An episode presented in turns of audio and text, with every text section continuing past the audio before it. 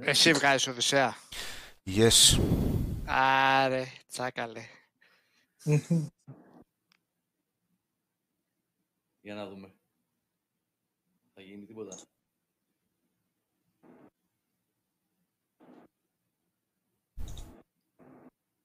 Λοιπόν, έχει ξεκινήσει. Μια χαρά το βλέπω, Οδυσσέα. Πού να το βρω κι εγώ Α. όμως. Ναι, ναι, μια χαρά το βλέπω. Είμαστε στον αέρα, λέει. ναι, ναι, ναι. Λογικά τώρα θα αρχίσουμε να, να μαζεύω τα παιδιά και θα ξεκινήσουμε. Άμα, Ωραία. Πού να το βρω κι εγώ Α. όμως. Ναι, ναι, ναι. Ε, Live είμαστε. Ε, μ, παιδιά, Ναι, είμαστε ναι. εντός, α- ε, ε, είμαστε στον αέρα, έτσι. Είμαστε εντός αέρα, όχι εκτός αέρα. Εν- Εντός Είμαστε αέρα. εδώ. Εντός, εκτός και επί τα αυτά. Ε,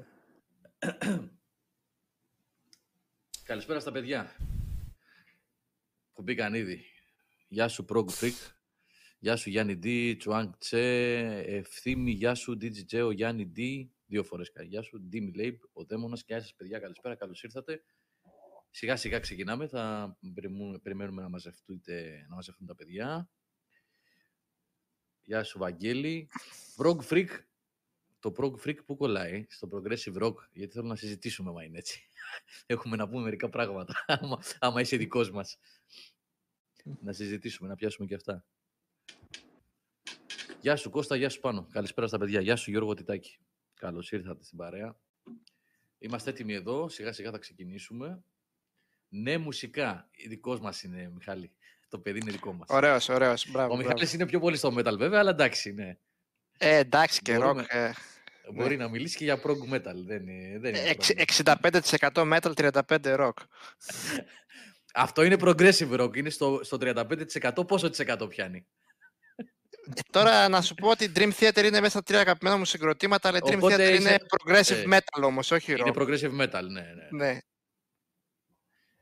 Prog Freak να μιλήσουμε. ε, Για, ε, καλησπέρα και στον Αλέξανδρο, τον δικό μας, τον συντάκτη, τον Αλέξανδρο, ο οποίος γιορτάζει σε ε, δύο ώρες παρά επτά λεπτά. Γεια σου Μαρία, καλησπέρα. Ε, Είμαστε με, Αμαρίλιος- κολλημένες, είμαστε με Ναι. κολλημένες κάμερες παρεμπιπτόντως για να αγχώσω λίγο τον Οδυσσέα. Έχω αγχωθεί Ναι, καλά ήδη. κάνεις. Όχι, τώρα είναι εντάξει. Μην αγχώνεσαι, Οδυσσέα. Δεν, Αυτό δεν όπως ακουμπάω είναι να τίποτα. παίζει. Ναι, ναι, Αυτό δεν, πώς δεν είναι, αγγίζω αυτό πώς τίποτα. είναι. Ναι, ναι. Εντάξει. Από Μαρίλιον σε Όπεθ και λοιπά, λέει ο Prog Freak. Για πες μας ρε εσύ, Prog Freak, λίγο παραπάνω, έτσι, μέχρι να μαζευτούν τα παιδιά, να αρχίσουμε να συζητάμε για άλλα πράγματα. Εγώ είμαι άλλη σχολής, βέβαια. Δεν- Καλά, είναι. οι Μαρίλιον δεν μου πολύ αρέσουν, δεν ξέρω να θα μαλώσουμε τώρα. Αλλά εγώ είμαι πιο, έτσι, ας πούμε, παραδοσιακή σχολής. Progressive rock.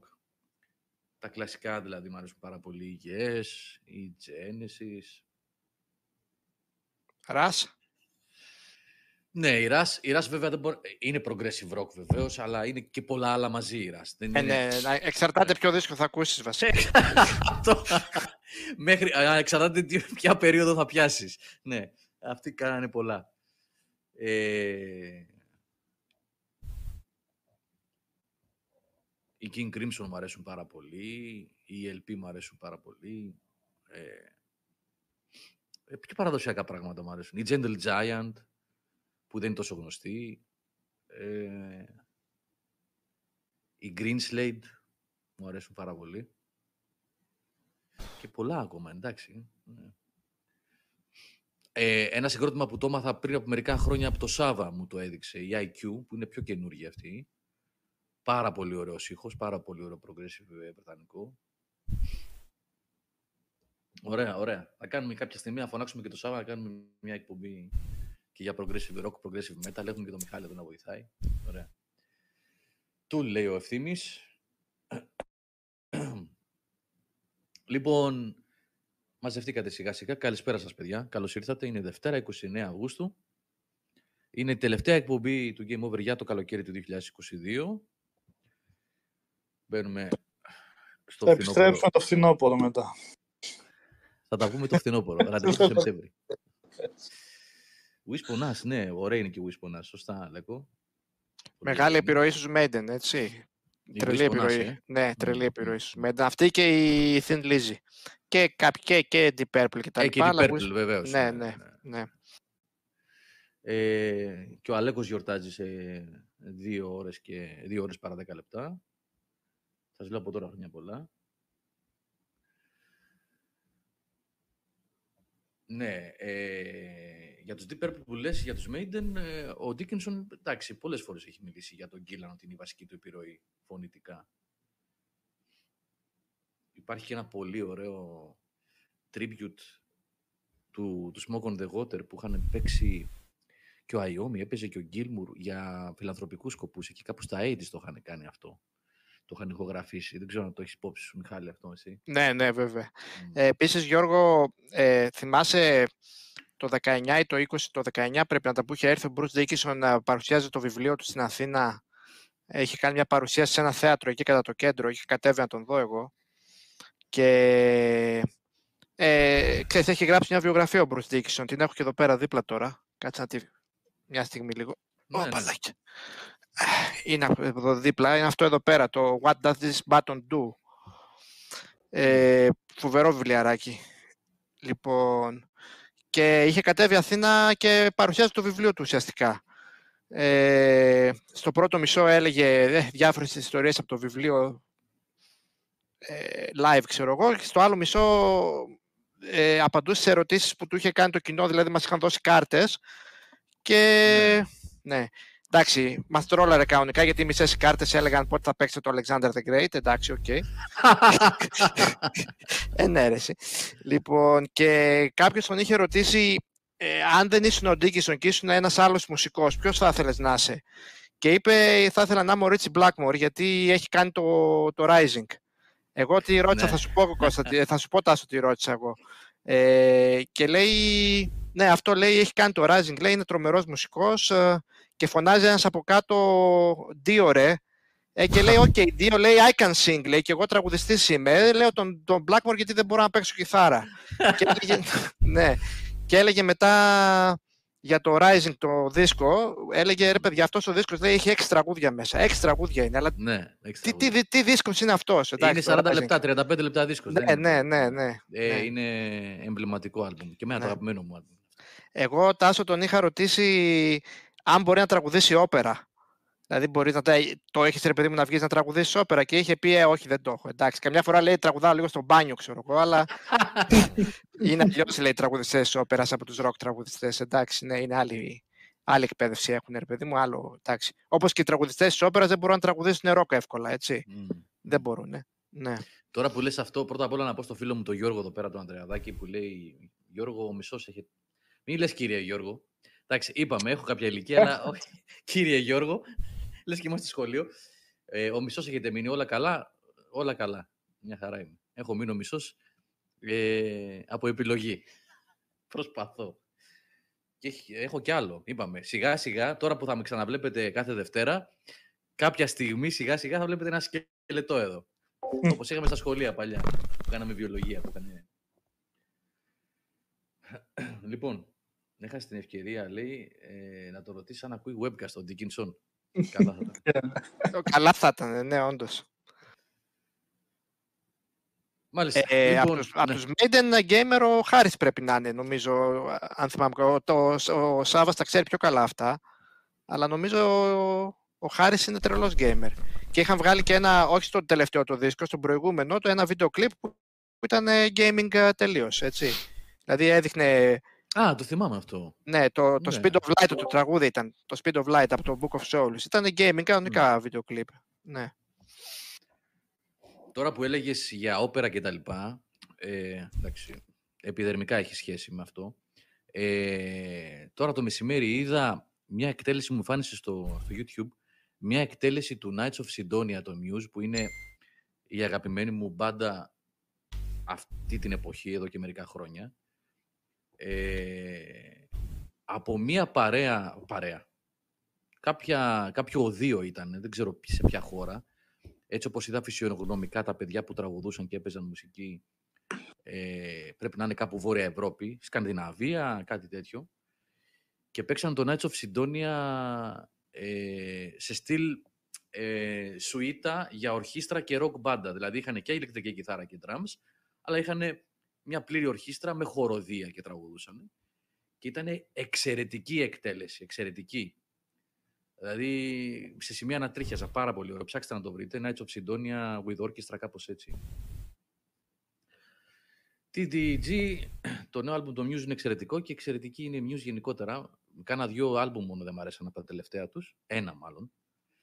Ε, αυτό που είχαν, δεν θυμάμαι τον τίτλο του, που είχαν πειραματιστεί λίγο με πολύ, πολύ μάλλον με ηλεκτρονική μουσική. Αλλά γενικότερα πολύ τους αγαπάω. Εξαιρετική δουλειά κάνουν. Power Trio από τα λίγα. Και τα τελευταία χρόνια λείπουν μπάντες σε τέτοιο βεληνικές εννοώ που, κάνουν, που γεμίζουν στάδια, στη ροκ μουσική, έτσι. Όχι ότι λείπει η μουσική, άπειρες μπάντες υπάρχουν, αλλά σε τέτοιο επίπεδο ε, όπως παλιά μπάντες που είναι ιστορικές και γεμίζουν στάδια, ε, λείπουν και νομίζω ότι γεμίζουν μεγάλο κενό. Και έχουν και φοβερούς δίσκους. Κάθε φορά τα παιδιά πειραματίζονται με άλλο ήχο, δοκιμάζουν πράγματα. Τους αγαπάω πάρα πολύ. Και επιρροές και έχουν και επιρροές από αγαπημένα μου συγκροτήματα. Οπότε. Κατ' επέκταση δηλαδή. Δεν είναι τυχαίο ότι μου αρέσουν τόσο. Τέλος πάντων, λοιπόν, πέρασε η ώρα, μαζευτήκατε σιγά σιγά. Καλώς ήρθατε όλοι σας. Μια καλησπέρα σε όλα τα παιδιά. Είναι πολλά στο chat για να δώσω ένα να πω. Σήμερα στην παρέα στα μικρόφωνα και στις κάμερες είναι ο Μιχάλης Χασάπης που μιλάει ήδη τόση ώρα τον ακούτε. Καλησπέρα, παιδιά. Καλησπέρα. Την Καστοριά, Καστοριά ο Μιχάλης. Είναι ο Οδυσσέας Γιαννιώτης, ο οποίος εκτελεί και χρέη παραγωγού σήμερα. Βγάζει την εκπομπή. Από Άμστερνταμ βγαίνει εκπομπή σήμερα. Αγόρια και κορίτσια. Καλησπέρα. Μην αγχώνεσαι, Οδυσσέα. Άστο στον αυτόματο. Πάνε όλα καλά. Ναι, OK. Okay. Πάνε όλα καλά. Ο Νικόλας Μακόγλου ε, είναι κάτω δεξιά εκεί με τον Ισνογκούντ. Ε, δεν τον βλέπουμε όμως τον Νικόλα. Είναι στη Γουμένισσα ακόμα. Για λίγο. Για, για λίγο. Για λίγο ακόμα. Ελπίζω. ναι. ναι, ναι, ναι. Ε, και ο Κώστας Παπαμήτρου που δεν ξέρω πού είναι. Πού είσαι Κώστα; Τι να είμαι. Από Α, Αθήνα είσαι. Ε, από χτες. Γι' αυτό ρωτάω. Γιατί μία είσαι εδώ, μία είσαι εκεί. Ε, και... προσωρινά. Ξέρεις τώρα. Ξέρεις πώς πάει αυτό. και έχει και κάτι ευχάριστο. Δεν ξέρω αν θέλει να το πει στον αέρα, αλλά κάτι ετοιμάζει. Κάπου, κάπου ετοιμάζεται να πάει που είναι πάρα πολύ ενδιαφέρον. Αν θέλει να το πει, θα το πει αμέσως, ευθύς αμέσως. Και Γιώργος Καλήφας εδώ, από μαγευτικό Εγάλεο. Την πιο ωραία πόλη του κόσμου ενδεχομένως, το Εγάλεο. Και δεν αστείευομαι. Και δεν σηκώνω Νόμιζα, και κουβέντα. Νόμιζα ο Άλυμος είναι ο πιο ωραίος, μην μου τα αλλάξεις. Ε, είναι, είναι close second. Είναι close second. Ναι. είναι, είναι κοντά. Είναι, είναι κοντά, αλλά δεν νομίζω, το Εγάλεο είναι ξεπέραστο. Κώστα, θες να μας πεις ή όχι; Δεν και τίποτα φοβερό αυτό. Εντάξει, ξανά για κανένα χρόνο. Ε, όχι, δεν είναι φοβερό. Αλλά φοβερό είναι το. για πες, για πες. Τίποτα, τίποτα. Ενδεχομένως του χρόνου να κάνουμε κάλυψη από το Tokyo... Πώς το Tokyo Game Show. Έτσι, μπράβο. του Ναι. χρόνου. Υπάρχει το ενδεχόμενο ο Κώστας μας να μετακομίσει στην Ιαπωνία κάποια στιγμή. Ελάτε Εντάξει, τώρα, πιο- ελα- ελάτε τώρα, Ναι. αρχ- αρχίσαμε τώρα. Ο Τόνι Μοντ λέει το Χαϊδάρ είναι καλύτερο από το. Άσερε, Τόνι Μοντ. το, το Χαϊδάρ είναι πιο ωραίο επειδή έχει μια. Ένα, ο, πιο ωραίο. Ε, το Χαϊδάρ έχει ένα ωραίο δρόμο με καφετέριες και έχετε και το Δαφνί που έχει πράσινο πολύ. Μέχρι εκεί. Άρα, δύο πετροπονιώτες υπάρχουν αυτή τη στιγμή στο chat, έτσι; Κανονίστε. εντάξει, εντάξει, πλάκα κάνω. λοιπόν, Κο- ε, Κώστα, Ιαπωνέζικα ξέρεις καθόλου, ρε; ναι, εσύ. Είχε- τι- Είχες, α, είχες κάνει μαθηματά, είχες α, δια... Έχω- Ναι, έχω και τέτοια. Έχω και... και πτυχίο έχεις πάρει; Βέβαια. Ωραίος, ωραίος. Εντάξει. Άρα κάτι θα κάνεις εκεί, εντάξει. ναι, Εντάξει, εγώ- Άρα ε, θα κάτι- πάρεις κάτι- κάτι ε, θα- συνέντευξη από το Kojima στη γλώσσα του, κατευθείαν θα πάρεις. Χαρίκατο και τέτοια. Ορίστε, έχουμε και υποστηρικτή εδώ πέρα. Ο, ο Σάβας, ο Σάβας Σκληρός λέει: Πετρούπολη που μένω εγώ, ρακάτικα στο Εγάλεο δεν έχει. Εκεί πάω συνέχεια. Βλέπετε. Έχω σε όλα τα μέρη. Εδώ μαζεύονται, εδώ, Εγαλεάρα. Λοιπόν, ε, καλησπέρα στον Νίκεφ Ναι. στα streams. Σύντομα ελπίζω, από μένα τουλάχιστον. Σύντομα. Παιδιά, για όσους, για όσους, Περιμένω πόσο, ναι, πότε θα καταφέρουμε οικογενειακώς βασικά να έρθουμε Αθήνα να μπουν εξοπλισμοί όλα γραφεία αυτά και ναι, τι; Τι όχι, συμβαίνει. εγώ, εγώ γελάω με τον Daddy Call που λέει έχω πάρει κοτόγυρο Κρέτα Farm.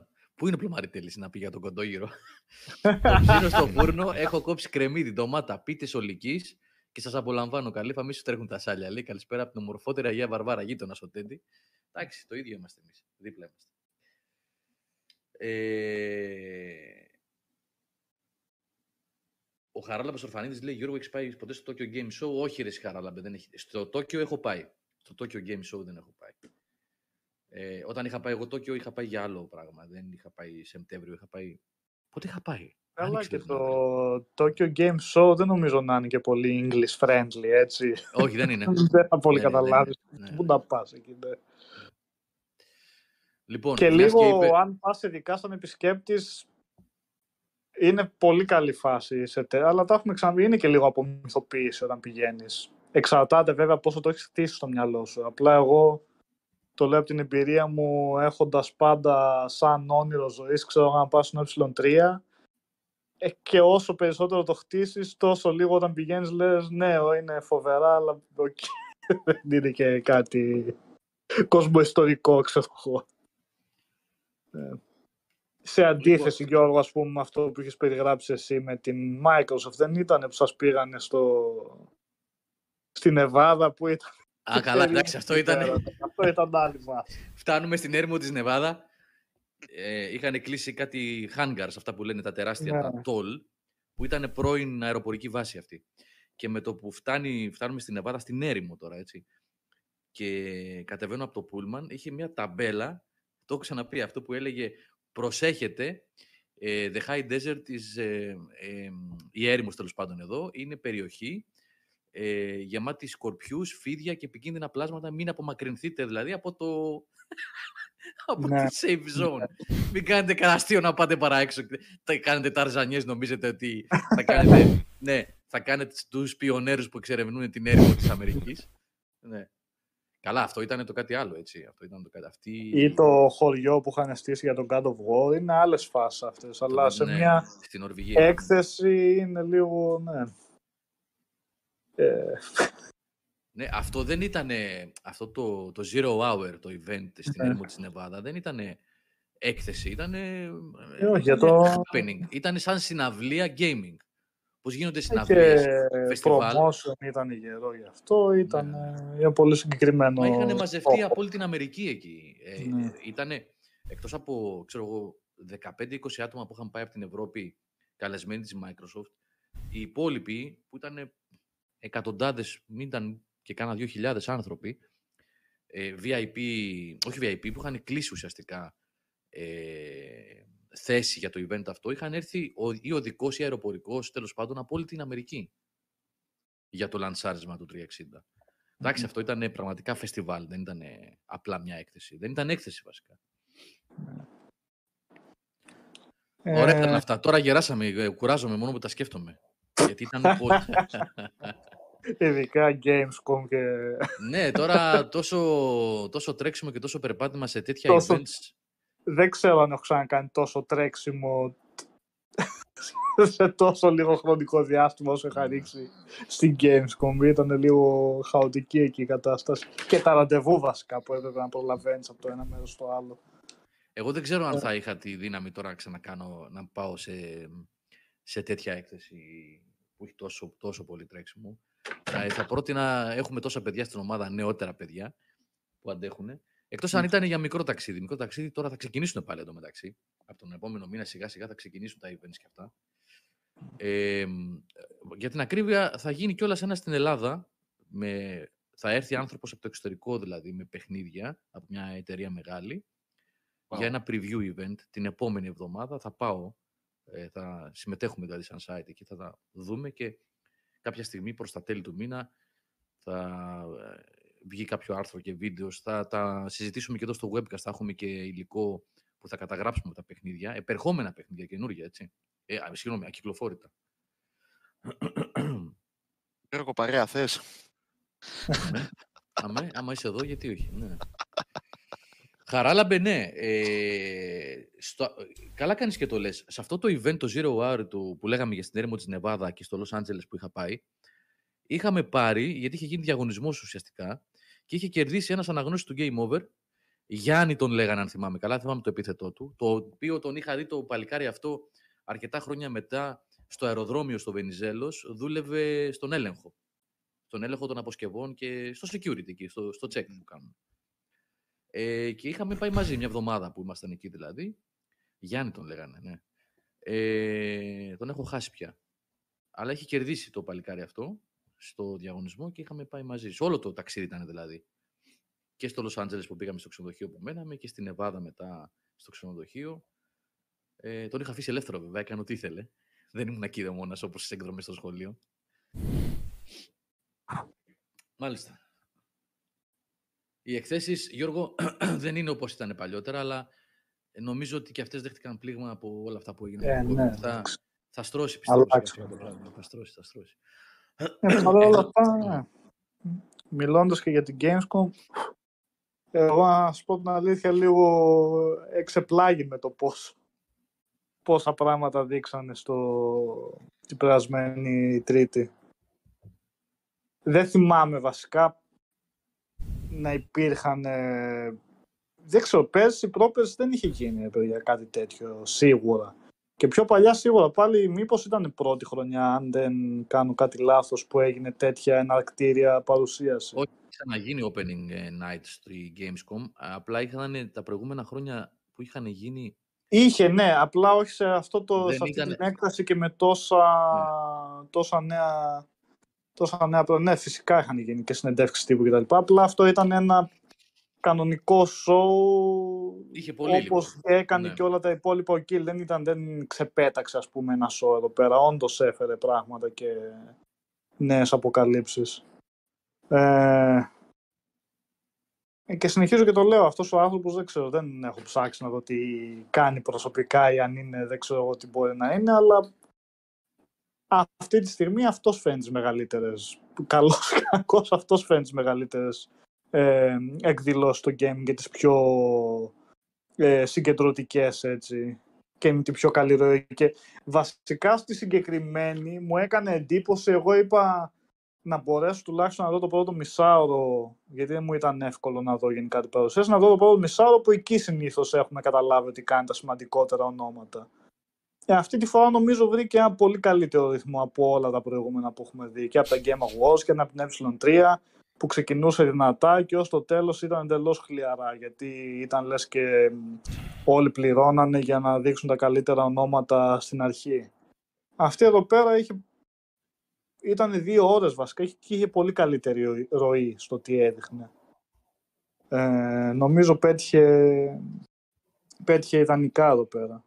Και δεν ξέρω, ε, θέλετε να πούμε μήπως νομίζω ένα... Ότι, ναι, θα τα πούμε. Έχω μια λίστα. Ναι, βεβαίως, θα τα πούμε τώρα. Ε, νομίζω ότι η φετινή Gamescom έπαιξε ένα πολύ σημαντικό ρόλο ε, επανεκκίνησης της βιομηχανίας μετά το COVID. Λειτουργήσε δηλαδή ως η πρώτη μεγάλη έκθεση που ε, τουλάχιστον καλά, εννοείται για την Ευρώπη, αλλά ε, θα τολμήσω να πω ακόμα και παγκοσμίως, ε, που ήταν όπως παλιά. Ναι. Είχε 200, γιατί μου ήρθε ένα δελτίο τύπου από το press office της, της έκθεσης, 260.000 επισκέπτες. Το νούμερο είναι τρελό, έτσι.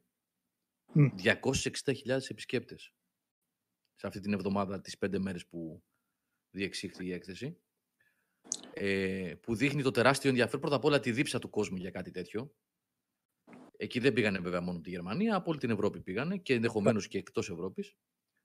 Αλλά το νούμερο είναι τρελό. 260.000 επισκέπτες, παιδιά. Είναι ένα τέταρτο του εκατομμυρίου. Είναι τρελό το νούμερο για έκθεση. Ε, εγώ ναι, προσωπικά εγώ προσωπικά δεν ξέρω έκθεση να έχει τέτοιο νούμερο. Ούτε αυτοκινήτου, ούτε κινητών, ούτε τεχνολογίας. Δεν ξέρω. Μπορεί να κάνω λάθος, ζητώ συγγνώμη, αλλά τέτοιο νούμερο δεν ξέρω αν, αν πιάνει κάποια έκθεση. Κάποιο φεστιβάλ ε, μπύρας και λουκάνικου στη Γερμανία μπορεί να έχει παραπάνω. Αλλά κάτι τέτοιο δεν νομίζω. Ούτε η πιάνει τέτοια νούμερα, έτσι. Ούτε καν. Ούτε καν. Ε, και λειτουργήσε και με αυτόν τον τρόπο, ότι έκανε μια επανεκκίνηση, ένα kickstart στο, στη βιομηχανία του gaming με, στη μετά-COVID εποχή, που ο COVID δεν έχει φύγει βεβαίως, αλλά τέλος πάντων υποτίθεται ότι τα πράγματα πλέον είναι καλύτερα, γίνονται events, γίνονται εκδηλώσεις, ταξιδεύει ο κόσμος και τα σχετικά. Οπότε ε, όλο αυτό το πράγμα ε, και τα παιχνίδια που μαζεύτηκαν και οι ανακοινώσεις και τα λοιπά λειτουργήσαν έτσι πολύ, πολύ θετικά. Έδωσαν ένα πολύ καλό vibe για τη βιομηχανία. Το χρειαζόταν η βιομηχανία αυτό εδώ και καιρό. Και με την απουσία της E3 πάλι φέτος, έτσι, στο Λος Άντζελες. Για πάμε ρε Νικόλα, να... θα πούμε και για, τη... για τα υπόλοιπα παιδιά. Ε, θα πούμε. Ναι, ναι, ναι. Και για τη τιμή του PS5 είναι σοβαρό θέμα για αυτό που συζήτηση. Θα πούμε όλα. Α, πριν Ε, πούμε, Νικόλα, πριν ξεκινήσεις να πω, συγγνώμη, γιατί αυτό πρέπει να το λέμε από την αρχή. Έχω δύο κωδικούς που μου έχουν περισσέψει από προηγούμενα προηγούμενους διαγωνισμούς. Ε, είναι, να σας πω αμέσως, ένας κωδικός PlayStation 5 για το Uncharted ε, και ένας ε, The Lost Legacy, The Lost, πώς λέγεται, τέλος πάντων, αυτά τα δύο παιχνίδια που είναι το PS4 που είναι remastered και ένας κωδικός για το Ratchet and Clank. Έτσι, ναι, δύο κωδικοί. Θα τους δώσουμε σήμερα PS5. Θα τους δώσουμε σήμερα αυτούς τους δύο κωδικούς με το γνωστό τρόπο. Θα κάνετε ένα σχόλιο στο ε, άρθρο για το webcast στο Game Over GR. Θα σας το δώσω το link αμέσως στο chat. Εδώ, λοιπόν, ένα σχόλιο μέχρι το τέλος της εκπομπής, περίπου στις 12 και κάτι, και θα κάνουμε την κλήρωση με το randomizer, όπως κάνουμε πάντα, ε, για να δώσουμε σε δύο φίλους, φίλες, όποιος τυχερός προκύψει, αυτούς τους δύο κωδικούς. Ξεκινάτε από τώρα δηλαδή, να κάνετε comments για να μαζευτούν, να κάνουμε την κλήρωση στο τέλος της εκπομπής. Νικόλα. Ναι. ε, ναι, ε, να πούμε λίγο τι δείξανε, τι, τι είδαμε στο, στην παρουσίαση του Κίλι που έγινε στο Opening Night. Ε, ξεκινήσανε με δυνατό όνομα τώρα, θα φανεί με το Everywhere. Δεν νομίζω να κατάλαβα και πολλοί κόσμος τι ακριβώς είναι αυτό, πέρα από MMO ίσως. Αυτό είναι από καινούργια εταιρεία που την έχει ιδρύσει ο Leslie Benzies, ένας από τους βασικούς designers των Grand Theft Auto 3, 4 και 5. Ε, πέντε χρόνια στην ανάπτυξη είναι. Τώρα, εντάξει, πολλά βαρύγδουπα είπαν περί ιδιαίτερα φιλόδοξου παιχνιδιού που δεν έχει ξαναγίνει. Ε, συγγνώμη λίγο. Ναι, που δεν έχει ξαναγίνει και ο καθένας παίχτης να μπορεί να κάνει ό,τι θέλει, θα έχει racing, θα έχει shooting και δεν ξέρω τι, αλλά δεν δείξαν, δεν, δεν βγαίνει πολύ άκρη από το τρέιλερ τι θέλουν να κάνουν. Θα έχει και σενάριο, δεν θα έχει σενάριο, ήταν λίγο... ναι. δεν φώτισε κανένα για το τι θα είναι αυτό. Ναι. Θα δείξει τέλος πάντων. Ε, είδαμε το, ένα CGI trailer από το Dune Awakening. Ε, είναι hot έχει γίνει το, το Dune γενικά με, τις, με την ταινία. Ε, και ήδη κάτι ακόμα πρέπει να έχει βγει. Ένα RTS είχε βγει, έχει βγει, δεν θυμάμαι τώρα. Καινούριο δηλαδή. Αυτό θα είναι MMO από την Fancom, νορβηγική εταιρεία που είχε κάνει τα Age of Conan, Conan Exiles και Longest Secret, Journey. Secret Worlds, πώς το λέγανε. Ε; Ε, Longest Journey. Longest Journey, ναι.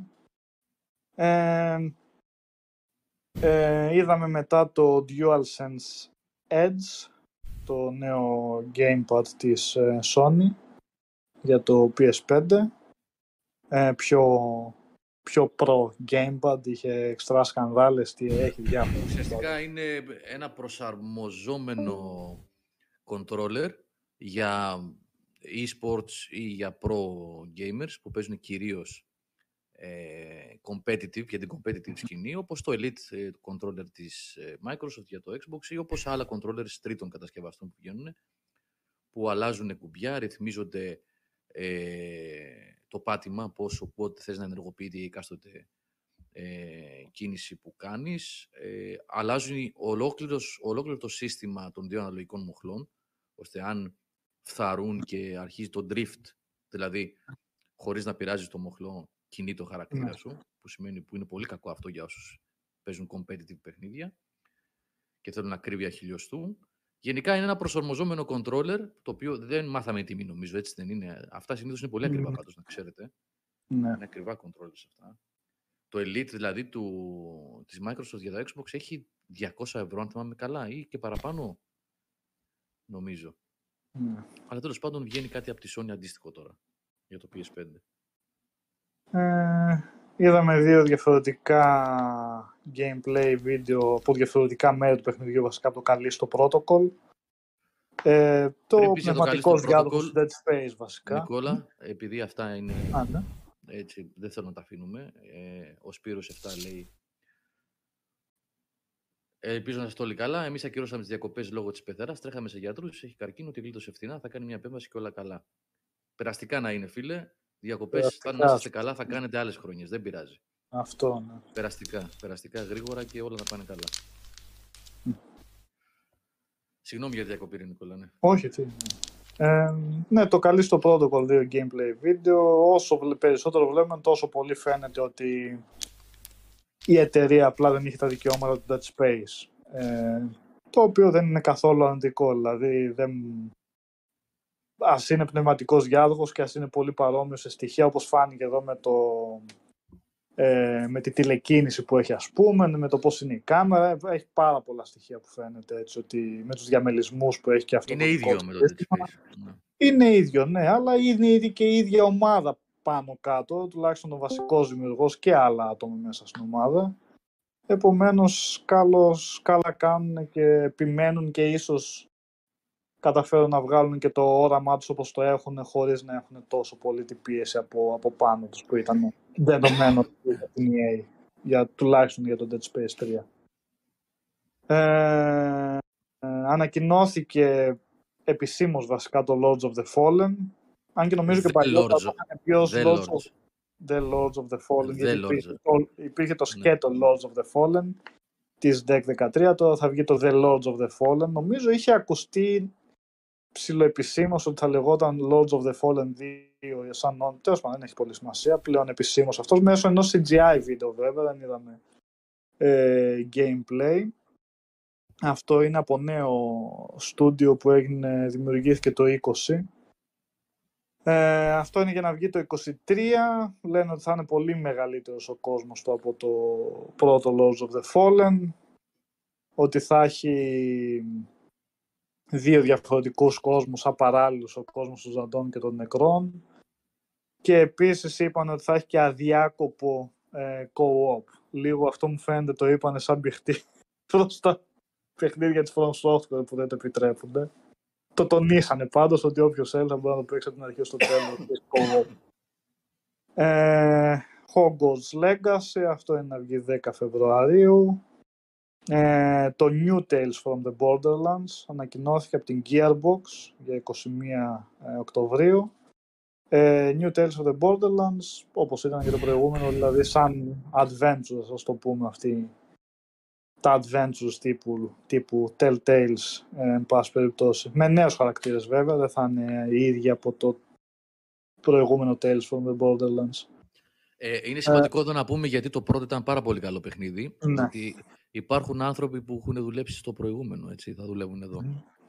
Είναι Ναι, ωραίο, χτίζεται ναι. από την Gearbox, αλλά έχει, αν δεν κάνω λάθος, και σεναριογράφους και devs και developers που δούλεψαν στο προηγούμενο παιχνίδι. Οπότε ε, δεν είναι εντελώς άσχετη η ομάδα και τα, οι άνθρωποι που δουλεύουν πάνω σε αυτό. Ε, Dying Light 2 Bloody Ties, ένα expansion θα βγει 13 Οκτωβρίου. Το Marauders, ένα μ, competitive, ας το πούμε, FPS στο διάστημα με low-fi αισθητική, σαν να έχουν εξοπλισμό από πρώτου παγκοσμίου φαίνεται. Λίγο ε, ιδιαίτερο. Θα βγει early access τον Οκτώβρη. Το Sonic Frontiers για 8 Νοεμβρίου. Είπαν ημερομηνία. Αυτό είναι μεταξύ. Και είναι από αυτά που έχω δει. Έχω πολλές επιφυλάξεις. Αλλά νιώθω ότι του πηγαίνει πολύ του Sonic αυτό το ψηλό open world όπως το δείχνουν στα βίντεο. Θα δείξει. Ε, το Under the Waves δείξαν ε, που θα το κάνει παραγωγή Quantum Dream, τον Heavy Rain, Detroit κλπ. Αυτό θα βγει το 23 και θα έχει έτσι Σα- αφηγηματικό παιχνίδι μάλλον που θα εξερευνούμε το βυθό της θάλασσας. Σαν Ε, γιατί διαφήμιση από. Το λένε. Σαν διαφήμιση κολόνια ήταν το τρέιλερ. Έτσι. Giorgio Armani. Under, under the waves. Τελειώνει και έτσι, ναι. Ε, ε, το God Simulator 3 για 17 Νοεμβρίου. Αυτή μια χαρά την έχουν βρει. Return to Monkey Island βέβαια. Πολύ ηχηρότατο όνομα. Δεν ξέρω αν είναι μεγάλη η παραγωγή, αλλά σίγουρα είναι μεγάλη περίπτωση για τους φανς των ε, πατροπαράδοτων Adventures. 19 Σεπτεμβρίου αυτό θα Αυτό βγει, τώρα στα κοντά είναι, ναι. Ναι, στα πολύ κοντά. Ε, το Moonbreaker, ένα και αυτό νέο όνομα turn-based strategy με αισθητική εντελώς tabletop επιτραπέζιο από την Unknown Worlds που έβγαλε το, το Subnautica. Ωραία Αρκετά αυτή. μεγάλη αλλαγή βασικά στην πορεία τους, Μμμ. γιατί όχι. Ναι. Κάτι Ε, τελείως, κάτι τελείως διαφορετικό φτιάχνουν, Ναι, έτσι. ναι, ναι. Και Ναι. μέχρι και mod για να βάφεις τις φιγούρες έχει, δηλαδή πρέπει να είναι πορωμένοι με το άθλημα οι τύποι. Ναι. Ναι. Εμένα όταν διάβασα Ε. αυτή την είδηση μου άρεσε το γεγονός ότι είναι ένα στούντιο μικρό που πήγε πάρα πολύ καλά με τα δύο σαμπνότικα και ενώ θα μπορούσε όπως κάνουν πολλοί μικροί Ναι. indie dev- developers να κάνουν κάτι άλλο ή, ε, ή, ή την ίδια σειρά ή κάποια άλλη σειρά στο ίδιο στυλ, στα σιγουρά, στα, στο σιγουράκι τους δηλαδή, να παίξουν στα σίγουρα, δοκιμάζουν κάτι εντελώς νέο. Κάτι άσχετο τελείως.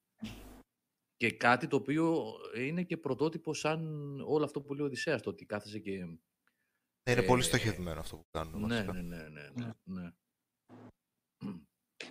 Ε, Ήμπρα Ευχαριστούμε τον Νίκο. Κατάμπρα. Ε, Νικόλα, συγγνώμη που σε Ναι, ναι, ξαναδιακόπτω. ρε πες, φίλε. ναι. Επειδή έχουμε και το super chat με τα donations, να το ξεχάσαμε να Ναι. το πούμε. Ο Νίκος, ο Καπράρας, έβαλε ένα ποσό. Ευχαριστούμε πάρα πολύ. Γεια σου, ρε Νίκο, από την Πρατισλάβα. Ο Σάβας, ο Σάβας ε, κάνει δύο και τρεις δουλειές. Θα προσπαθώ να τον ε, βρω, να μιλήσουμε, να τον φέρω πίσω. θα έρθει, πού θα πάει κάποια στιγμή. θα τον φέρουμε. Ε, Ήμπρα Κατάμπρα ρωτάει για το review του How to West πότε θα βγει το 2. Ε, Ε, νομίζω αύριο, είναι. Αύριο, Αύριο, αύριο. ναι, έτοιμο είναι το κείμενο. Μου άρεσε πολύ εμένα απλά. να Σου πω, άμα σ' άρεσε το πρώτο και σου αρέσει τα turn based, άφοβα για μένα. Πιστεύω αυτό. Ε, καλά λέτε, ναι, θα τα πούμε μετά αυτά. Οπότε συνεχίζω εδώ πέρα με τα, τε- με τα παιχνίδια της Gamescom. Το Lies of P βγαίνει το 23. Αυτό από Κάτι κορεάτες. κορεάτικο στούντιο, ναι. Νομίζω τώρα πήραν την ιστορία του Πινόκιο υποτίθεται και την έχουν μεταφέρει σε μια Στο Bloodborne. την Belle Epoque εποχή Ναι. λένε, με automatons, με δηλαδή αλλού για αλλού, αλλά οκ, γιατί όχι. Εντάξει, είναι περίεργο γιατί είναι Soulsborne το παιχνίδι και σαν ιδέες βγήκανε πολύ κοντά με το Steel Rising της Spiders, που αυτό είναι να βγει τώρα βέβαια, 8 Σεπτεμβρίου και έχει να κάνει και αυτό με την ε, Γαλλική Επανάσταση. Είναι πολύ παρόμοια η αισθητική βασικά και με οτόματον και αυτό και Soulsborne. Δηλαδή μερικές φορές πώς τυχαίνουν έτσι κάτι τέτοιες ιδιαίτερες ιδέες και βγαίνουν σχεδόν ε, παράλληλα. Πάντως, όσον αφορά το Ε. Lies of P, δείξαν ένα 10 λεπτό, 15 λεπτό gameplay από Ναι, την αρχή αυτό του φυσικά, παιχνιδιού. ναι. Μμ. Και δείχνει να είναι καλή παραγωγή. Δηλαδή, ίσως σπάσει, Ναι. ίσως σπάσει την κίνια των αντιγραφών, ας πούμε, που έχει κατηγορία. Ναι, μπο- ναι, αυτό είναι βασικά οδεσσέα πολύ θετικό που λες, γιατί πολλά τέτοια Soulsborne και από μικρότερα στούντιο, όπως ήταν το Mortal Shell για παράδειγμα, μπορούν να τα δείξουν με τέτοιο τρόπο που να φαίνονται με trailers, που να φαίνονται πολύ εντυπωσιακά και να σου δημιουργούν ένα ενθουσιασμό που δεν τόσο αποκρίνεται, μεγάλο που ναι. δεν είναι ανάλογος του παιχνιδιού. Γιατί είναι τέτοια μάλλον η φύση του είδους αυτού που μπορεί αν κόψεις, ράψεις μπορεί να φανεί κάτι πολύ πιο εντυπωσιακό από ότι είναι στα αλήθεια. Είναι πολύ θετικό ότι στο Lies of P για, ε, δείξαν έτσι μονοκόμματο, ξέρεις, σαν μοντάριστο gameplay. Ναι, ναι, ναι. Και μέσα από αυτό, εντάξει, μπορεί να μην φαίνεται όντως τόσο εντυπωσιακό όσο σκηνές στο τρέλερ. Αλλά μπορεί αυτές οι σκηνές στο τρέλερ τελικά όντως να είναι εντυπωσιακές. Γιατί τουλάχιστον το gameplay που δείξαν ήταν, αν μη τι άλλο, πάρα πολύ καλό. Φαίνεται έτσι. Ναι. Μμ. Ε, θα δούμε, ναι, όχι, ενδιαφέρον φαίνεται αυτό. Lies of P. Ε, το δείξανε το Stranded, Alien Dawn, ε, Survival Sim σε εξωγήινο πλανήτη, το Atlas Fallen της Deck 13, αυτό πολύ μ' άρεσε αυτό που είδα. Ναι, Έστω και εμένα. αυτό το λίγο που δείξανε, πιο πολύ CGI και πολύ λίγο gameplay. Αλλά μ' άρεσε γιατί η Deck 13 είναι αυτή που είχε κάνει το πρώτο Lords of the Fallen και που δεν ήταν καλό, κατ' εμέ. Και μετά βγάλαν τα Surge, το πρώτο και το δεύτερο και διαδοχικά κάνανε πολλά βήματα μπροστά στο να βελτιωθούν. Μμ. Και μου αρέσει τώρα που δεν πάνε στο ίδιο, όπως είπαμε για το Subnautica βασικά, δοκιμάζουν κάτι διαφορετικό, καλά όχι τόσο διαφορετικό όσο είναι το Subnautica σε σχέση με το, πώς το είπαμε, το, Με το Moonbreaker. ναι, με το Boonbreaker, αλλά και πάλι είναι νέο IP, το Atlas Fallen, δεν φαίνεται να είναι Soulsborne και από Πιο action. κάποιο που είδα. Πιο action, ναι, πιο action και ίσως και με μερικές ε, λοξές Συγγνώμη, ματιές προς το είχα μία- Monster Hunter. Ναι. Αυτοί είπαν ότι δηλώσεις, και βγάλαμε την είδηση σήμερα αυτή, ναι. ότι ε, δεν θα είναι Souls-like ή Souls Ναι, ναι, ναι, δεν αυτή. θα είναι. Θα είναι πιο ARPG, δηλαδή θα έχει Μμ. πρώτα απ' όλα τρεις βαθμίδες δυσκολίας, ναι. θα είναι α, διαφορετικά δομημένο. Ε, πιο πολύ προς το action RPG θα πηγαίνει αυτό, από ό,τι λένε. Είναι μια χαρά, ναι, ωραία. Ε, και το βλέπω πολύ θετικό γιατί έχουν κάνει πολλά μεγάλα, πολύ βελτίωση από παιχνίδι σε παιχνίδι. Αν κάνουν ανάλογη βελτίωση και εδώ θα δούμε κάτι, μπορεί να δούμε κάτι έτσι πραγματικά πάρα πολύ καλό. Θα φανεί. Είδαμε μετά το Homeworld 3, αυτό είναι για το πρώτο τετράμινο του 23. Homeworld, μεγάλο όνομα για τα RTS. Ε, πολύ εντυπωσιακή η κλίμακα που είχαν ε, και πάρα πολύ καλό σύστημα για χειρισμού ε, και πολύ ιδιαίτερο σε τρεις διαστάσεις, έτσι, κανονικά στο διάστημα έκανες μάχες και στις τρεις διαστάσεις με πολύ ωραία αισθητική, πολύ ωραίο lore, ελπίζω να το συνεχίσει αυτό το παιχνίδι. Ε, είδαμε το High on Life gameplay της Squad Games για τις 13 Δεκεμβρίου. Αυτό είναι με τις φωνές από τους χαρακτήρες και σαν αερογράφο νομίζω, από το Rick and Morty μ, που χαρακτήρες FPS είναι, κρατάει όπλα τα οποία όπλα μιλάνε. Ε, και εντάξει φαίνεται να έχει πολύ γέλιο. Οι φωνές καταρχήν είναι carbon Rick and Morty, λες και είναι από, το- από αυτό το σύμπαν που τους έχουν πάρει και τους έχουν φέρει Και το Art Direction, έτσι, και το και το εικαστικό. Art Direction, ναι. Και φαίνεται να έχει, αν μη τι άλλο, πολύ γέλιο. Δεν ξέρω πώς θα είναι σαν παιχνίδι, αλλά από αυτά που είδαμε, οι ατάκες και αυτά είναι όντως ε, αστείες. Ε, το Expand δείξανε της Telltale, αυτό θα είναι prequel της σειράς. Αν δεν κάνω πολύ λάθος, νομίζω θα είναι prequel της σειράς. Είναι για το καλοκαίρι του 23. Είναι η σειρά η science fiction που άρεσε στον Πλωμαριτέλη. Το The Expanse που έπαιζε στο Netflix και τώρα Ναι, ναι, έχει, ναι. πάει, πού έχει πάει στο Amazon. Έχει πάει. Στο Ε, Amazon, ναι, στο Amazon. Ε, το Scars Above, ένα sci-fi third person shooter. Το Weird Song, ένα RPG CGI δείξανε βέβαια από την Wicked Μμμ. Games, καινούριο στούντιο με άτομα που είχαν δουλέψει στην Bethesda και πάνω σε Elder Scrolls, ε, ή Fallout, ναι και τα δύο. Και Ε. στελέχη από Bioware και Obsidian παλιά. Ναι, για να δούμε. Ναι. Απλά δεν ξέρουμε, δεν είδαμε ούτε εικόνα μέσα από το παιχνίδι το πώς θα είναι, ξέρω εγώ. Ε, Gotham Knights για 21 Οκτωβρίου, πλησιάζει αυτό. Ως Δίνουν τριπλό πολύ co-op. υλικό συνεχώς από αυτό. Ναι, έτσι. ναι, συνέχεια Και το φαίνεται προωθούν. ωραίο, ναι. Ε, όχι κα- και άδικα, κάτι πρέπει να βγάλουν αυτά τα στούντιο. Εγώ δεν ξέρω πώς το καταφέρουν και αυτό του Gotham Knights, Warner Bros. Montreal ή πώς το λένε. Και η Rocksteady. Η Rocksteady ειδικά, σκεφτείτε παιδιά ότι το Gotham, το... Ε, κόλλησα. Πώς το λέγανε το Arkham, τελευταίο. Arkham. Το Arkham Knight. Ήταν ένα από τα πρώτα παιχνίδια της προηγούμενης γενιάς και δεν έχουν βγάλει άλλο από τότε. Δηλαδή δεν... είναι πολύ ενδιαφέρον το πώς συντηρείται αυτό το στούντιο. Ε, μπορεί βέβαια να βοηθάει δεξιά-αριστερά και να κάνει και άλλες δουλειές. Δεν σημαίνει ότι ένα στούντιο κατά ανάγκη κάνει, α- ασχολείται μόνο με το παιχνίδι του και τίποτα άλλο. Απλά, ξέρω εγώ, κάποια στιγμή θα πρέπει να φέρουν έσοδα μέσα. Και το Suicide Squad που το πλατεύει τόσα χρόνια, να δούμε πότε θα βγει και αυτό. Ε, ναι, το 2015 που λένε και τα παιδιά. George Spartan και ο Tony Moore. Δηλαδή πάνε 7 χρόνια. Τέλος, θα δούμε. Και ακόμα δεν ξέρουμε ημερομηνία, έχουν πει για το 23 πότε. Ε, λοιπόν, το, το, το, το Phantom Hellcat δείξαν ένα που είναι και 2D και 3D, hack and slash. Ε, ενδιαφέρον αυτό. Ε, από το Warhammer Dark Tide 30 Νοεμβρίου θα βγει αυτό. Ε, αυτή είναι από τους δημιουργούς που είχαν φέρει κάνει τα Vermintide στο σύμπαν του Warhammer στη, στο, στη Fantasy εποχή και τώρα θα πάνε να δοκιμάσουν το ταλέντο του στο σύμπαν το sci-fi, το 40.000, 40.000. Το έχουν πολλοί τύποι με το ξυλίκι και τη δράση. Εγώ το περιμένω αυτό το παιχνίδι. Είχαμε περάσει πολύ καλά με το Vermintide 2 με τον Νίκο, το είχαμε παίξει αρκετά. Ε, το Outlast Trials είδαμε ένα trailer gameplay, δεν είχαμε δει γενικά, δεν θυμάμαι αν είχαμε δει οτιδήποτε από αυτό, ε, από gameplay. Κάπου μπορεί να έχουμε δει τέλος πάντων, έχει σημασία.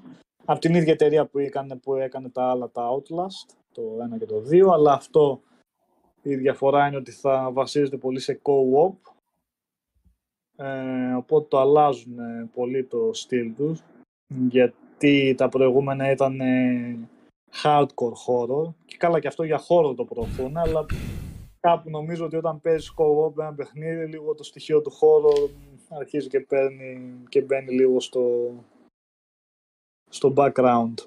αλλά θα φανεί τι, αν τους βγει καλή η ιδέα, ποιος ξέρει.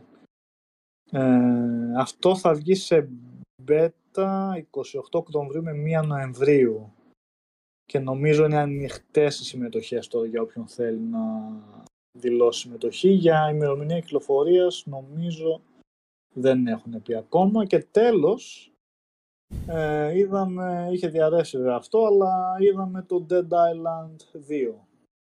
Επανήλθε για τα καλά αυτό, γιατί είχε ανακοινωθεί πριν πολλά χρόνια ακυρώθηκε, το πήρε άλλο στούντιο, ξαναακυρώθηκε και πλέον όμως θα βγει, γιατί θα βγει σχετικά κοντά στις 3 Φεβρουαρίου. Επομένως, ναι, φαίνεται ότι βρίσκεται πλέον σε καλό δρόμο για να έρθει. Ε, με πιο παραδοσιακό στήσιμο από ό,τι κατάλαβα. Ε, δηλαδή, δεν θα έχει τα parkour και αυτά του Dying Light, θα είναι πιο πολύ στα πλαίσια των Dead Island, δηλαδή τα πόδια κάτω στο πάθωμα και εχθροί που είπανε και σε συνεντεύξεις θα είναι μόνο ζόμπι και μόνο ζόμπι. Δεν θα έχεις να πολεμάς ανθρώπους. Τα ζόμπι δεν θα είναι, λέει, ένας background εχθρός απλά για να δείξουν μετά ανθρώπινες φατρίες και να φανεί ότι αυτές είναι ο πραγματικός κίνδυνος και αυτά. Το πάνε σε πιο... Επικεντρώνονται πλήρως στα ζόμπι και στο σύστημα μάχης βασικά. Λένε ότι τα έχουν δώσει όλα για την αίσθηση που θα αφήνει το μελέ σύστημα μάχης. Ε, να δούμε και αυτό, αν θα έχει κάτι να πει. Ε, αυτά από την Gamescom τώρα μπορεί να μου ξέφυγαν κανένα δυο, αλλά τα πιο βασικά ονόματα Ε, ήταν ήταν αυτά. και λίγα, ναι. Ναι, και δείξαν αρκετά πράγματα και ενδιαφέροντα βασικά. Τώρα από άλλα, γιατί σίγουρα πιστεύω ότι θα θέλει ο Οδυσσέας να πει για το Forspoken κάτι, γιατί είχαμε και οι trailers από άλλα παιχνίδια που ξέραμε ήδη. Ή γενικά όλοι σας, άμα θέλετε, είδατε κάτι που σας έκανε εντύπωση; Εγώ δεν την είδα την έκθεση στην ώρα της, δεν μπόρεσα. Είδα όμως την παρουσίαση του Κίλι αργότερα και όσα τρέλερ τέλος πάντων μου τραβήξαν το ενδιαφέρον. Μου έκανε μεγάλη εντύπωση η έκθεση γιατί δεν ήταν, ήταν λίγο επικεντρωμένη στα single player παιχνίδια. Φάνηκε.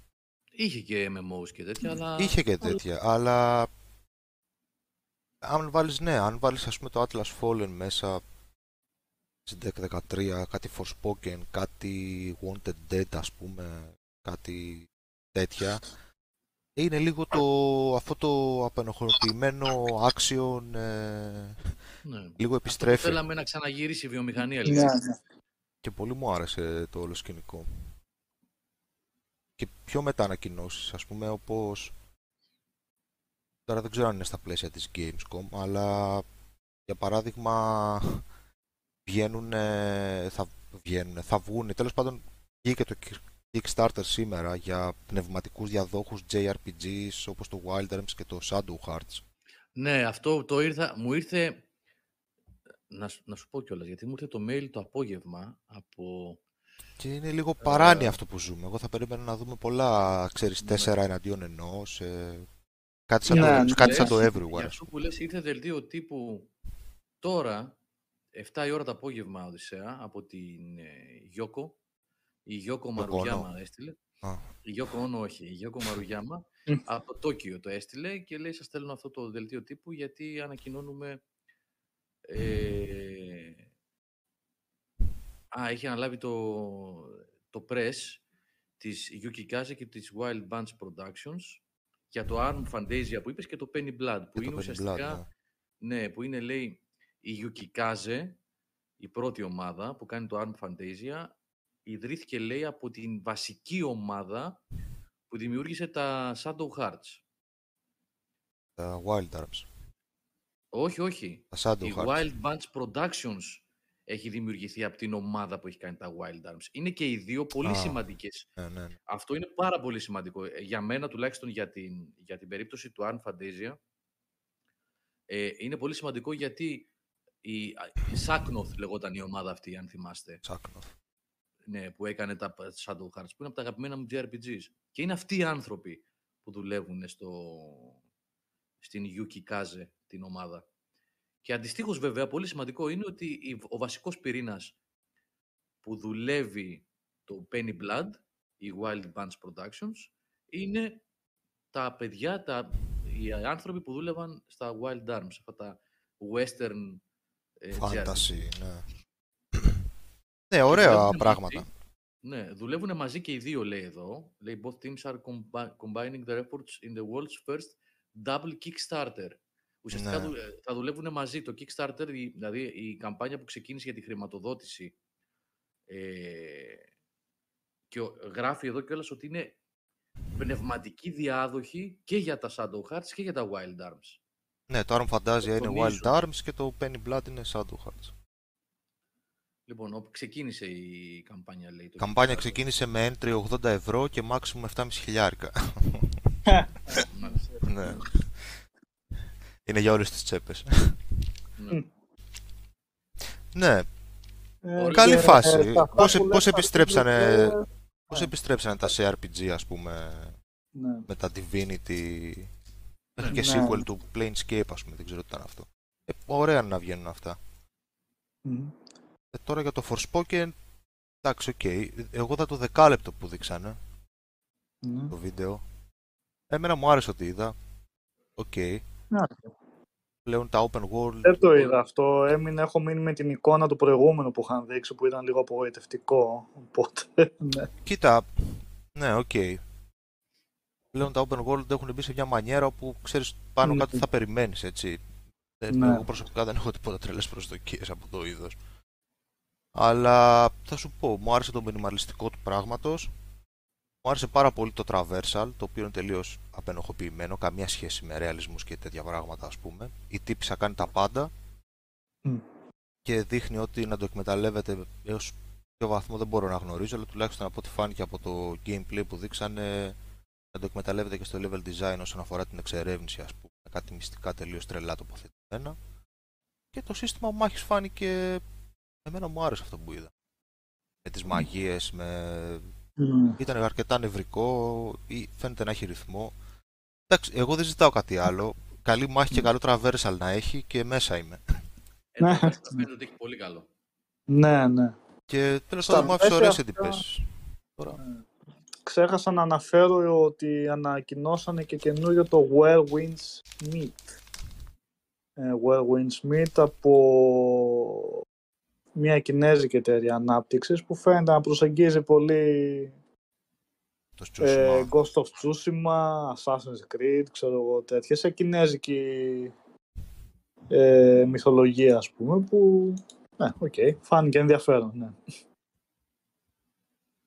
Ναι, Ε, δηλαδή. δεν μου λες. Ναι. Και για να το κλείσω λίγο, κάτι Forspoken, κάτι Atlas Fallen, Lines of Ναι. P, Μμ. Το, αυτό το Phantom Hellcat που είναι side-scroller στο Traversal και στη μάχη γίνεται Devil May Cry τύπου ξέρω εγώ. Ναι. Ή αυτό το Wanted Dead το οποίο είναι ρε παιδί, τελείως παιχνίδι 360 PS3, έτσι, αν το δείτε. Ένα beat em up που μια τύπης απλά βαράει κλωτσιές, πυροβολάει και σφάζει με στυλ με την κατάνα μια τελείως ε, νεκρή AI. απλά ένα παιχνίδι γεμάτο στυλ, ξέρω εγώ. Κάτι Ναι. τέτοια, ας πούμε. Φέρτε τα. Ναι. Ε, τώρα που είπατε για το κινέζικο, ε, έπαιξε καινούργιο τρέιλερ για το Wulong. Της Team Α, Ninja. το... μπλ- Α, ναι, ναι, ναι. Ναι, το Fallen, Fallen Dynasty, ναι, ναι. ναι. Ναι. Που Ε, πιάνει Ωραίο πάλι φάνηκε το- και αυτό. Ναι, Ναι, ωραίο και αυτό, ναι, ναι. Ε, για το Ναι, Layer και το Sophias Atom- δεν είπαμε. Ποιο; Α, λέει Σοφία. Το Layer Αυτό δεν το Sophias. είδα βασικά. Ξέχασα να το δω. Αυτό βγήκε πιο μετά, στα τέλη Ναι, της ναι. Έκθεσης. Πάντως επειδή ε, έτσι τελείωσε άσχετο, άσχετο ναι, εμένα το τρέλερ που μου άρεσε περισσότερο παιδιά ήταν για το, για το expansion του Destiny 2. δηλαδή Α, μέχρι, πραγμα, ε, δεν έχω καμία επαφή εννοείται πλέον με το παιχνίδι εδώ και χρόνια, αλλά το εικαστικό του, τα χρώματά του και αυτά μέχρι να πέσουν οι τίτλοι ότι είναι expansion για το Destiny 2 ούτε που καταλάβαινα τι έβλεπα, απλά μου άρεσε. Ναι. Αυτό το φοβόμουν να το σκεφτόμουν ρε Οδυσσέα όταν είδα και εγώ τα trailers, γιατί εγώ παίζα πολύ Destiny 2. Μμ. Και ένα και δύο. Δύο περισσότερο. Έχω και εγώ σταματήσει εδώ και πολύ καιρό. Και σκεφτόμουν, μπορείς να επιστρέψεις. Αφενός, μπορείς να ξεκινήσεις τώρα και να καταλάβεις τι έχει παιχτεί για κάποιο νέο παίχτη; Πώς να στηθεί το lore, πώς να δεις. Γιατί όλα αυτά δεν ξέρω υπάρχουν αυτά που επέζαμε εμείς ας πούμε ή έχουν πεταχτεί. Δεν έχω και το θάνατο τώρα να το ρωτήσω. Μια παρόμοια συζήτηση είχαμε με το Σταύρο. Το... Για άλλο παιχνίδι βέβαια, αλλά παρόμοια συζήτηση. Πώς επιστρέφεις σε ένα παιχνίδι που έχουν μπει τόσα expansion, τόσο υλικό και από πού Ναι. το πιάνεις δηλαδή, πώς Α, αρχίζεις; Ακριβώς, ναι. Δηλαδή το ίδιο πρόβλημα είχαμε το κάποια στιγμή πρόπερς πότε ήταν με το Elder Scrolls Online το οποίο ε, επειδή το υλικό του κάνει scale με το level μπαίνεις και μπορείς να κάνεις τα πάντα από την αρχή και δεν ξέρεις από πού να το Ακριβώς. πιάσεις ας πούμε. Ακριβώς, Θέλει να διαβάσεις guide πρώτα ναι. πριν να αρχίσεις το παιχνίδι. Τι να σου πω, δεν ξέρω. Θα Το ήθελα Destiny πάντως μας το να κάνει. ξαναγυρίσω στο Destiny, να σου πω την αλήθεια. Μου άρεσε πάρα πολύ αυτό το παιχνίδι. Είχα περάσει πολύ καλά. Πόσες ώρες. Καμιά τρακοσάρια, μπορεί και παραπάνω. Εντάξει, είχε πολλά προβλήματα. Ε, από ένα σημείο και μετά έκανε τα ίδια και τα ίδια γιατί τελείωνε το περιεχόμενο. Αλλά είχαν καταπληκτικό κόσμο, είχαν χτίσει. Είχε εξαιρετικό traversal και gunplay. Και γενικά το gameplay ήταν φοβερό. Εντάξει, Bungie είναι αυτή. Δεν ξέχασαν ξαφνικά οι άνθρωποι να φτιάχνουν ε, shooters. Ε, ήταν φοβερό παιχνίδι. Είναι, παραμένει πιστεύω. Τώρα δεν ξέρω πώς είναι δομημένο βέβαια που είναι free to play και Μμμ. πόσο δουλεύει με microtransactions και πώς μπορείς να παίξεις και πώς μπορείς να προχωρήσεις. Δεν, δεν έχω χάσει επαφή. Θα ήθελα να το ξαναδώ όμως.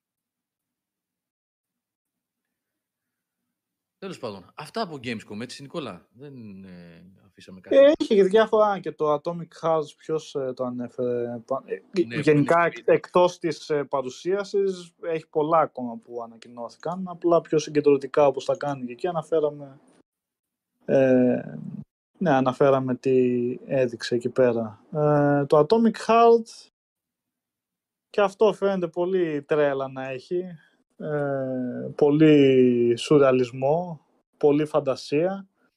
Αλλά είναι πάρα πολλά χρόνια στην ανάπτυξη και αυτό είναι λίγο δίκοπο μαχαίρι. Αυτό μπορεί να σημαίνει ότι όντως έχουν τρελό όραμα και θέλουν πολύ χρόνο για να το βγάλουν ή ότι είχαν πολλά θέματα στην ανάπτυξη και πασχίζοντας θα καταφέρουν να το βγάλουν. Τέλος πάντων, είναι ενδιαφέροντα αυτά που έχουν δείξει. Ελπίζω να ισχύει η πρώτη περίπτωση και να βγει κάτι πραγματικά καλό. Ε, Εντάξει, όσο και να Αλλά- ενοχλεί, βέβαια, ξέρεις, πλέον μάλλον το, το έχουμε συνηθίσει φαντάζομαι ότι όλα αυτά τα παιχνίδια θα βγουν κάποια στιγμή στο μέλλον. Ευελπιστώντας ότι δεν Ναι. θα πάρουν αναβολή όλα, γιατί πολύ πράγμα έχει μαζευτεί για το 23 και θα βγουν. Αυτό έχουν πει ότι θα είναι φέτος ότι θα βγει. Φέτος και έχουν πει τελίτσες, τελίτσες, τελίτσες ER. Δηλαδή μπορεί να είναι η September ή October ή November ή December. Καλά, ναι, βέβαια με τις αναβολές ποτέ δεν ξέρεις, αλλά είναι, η- βασικά είναι η πρώτη φορά που ανακοινώσαν μια πιο συγκεκριμένη ημερομηνία για το πότε, είναι, πότε να το περιμένουμε. Οπότε, για να δούμε. Ναι, γενικότερα, ξέρεις. Ναι, καλά γενικότερα. Εντάξει. Ας πούμε, αυτά Εδώ τα- θα βγει το αυτά Dead τα- Island 2, οπότε... ναι. Αυτά τα JRPG που κουβεντιάζαμε πριν, μιλάμε για το 25 και βάλε, έτσι, δηλαδή. Α, έτσι πάνε Ε, αυτά. ναι, πώς θα καλά. πάνε. Σαν Γιατί το, το- το άλλο- εδώ συνεχίζουμε. Το RPG που ανακοινώσανε τώρα, ε, που είναι από πρώην στελέχη Bethesda και αυτά, πότε θα βγει. Απλά κάνανε ένα announcement καλά, trailer ναι. ότι ξέρεις, φτιάχνουμε αυτό, ξέρω εγώ. Ε, μετά από Όπως και τέσσερα το χρόνια. Fable, όπως ναι, και όλα τα άλλα. Ποιο Fable, ε, έχουμε ξεχάσει ήδη την παρουσία στη συγκεκριμένη. Ναι, καλά. ναι. Όπως το Little Devil Inside, θα συνεχίζω να το λέω εγώ αυτό Ναι. μέχρι να το λέω. Που πρόσεξε έτσι, όταν είχαν κάνει το Kickstarter για το Little Devil Inside, είχαν ε, φαντάσου ε, επιλογή για το Wii U. Τόσο ωραία, ε. ναι, κάντε όσοι θέλετε για το Wii U, ξέρω εγώ, βάλτε αυτή την επιλογή όταν δώσετε λεφτά. Ούτε, ούτε καν. Θεοί. Αρχική ημερομηνία για να το παραδώσουν ήταν 17, κάτι έτσι άσχετο. Ποτέ. Ναι, ποτέ. Ναι. Άλλη περίπτωση που ή μπορεί να έχουν μεγάλο όραμα και να θέλουν να φτιάξουν υλικό ή πολύ απλά συναντήσανε πολλά Ναι, προβλήματα. κάπου κόλλησε η φάση. Ναι. Ναι.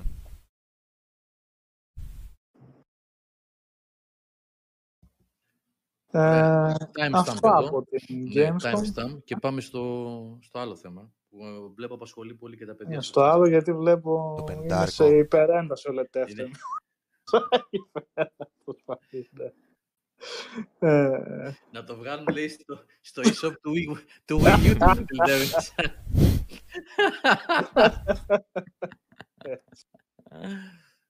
θα αναστήσουμε χαλάλι να το αναστήσουν το e-soup για να βγει αυτό μπας και το παίξουν ποτέ. ναι, δεν θα πω όχι.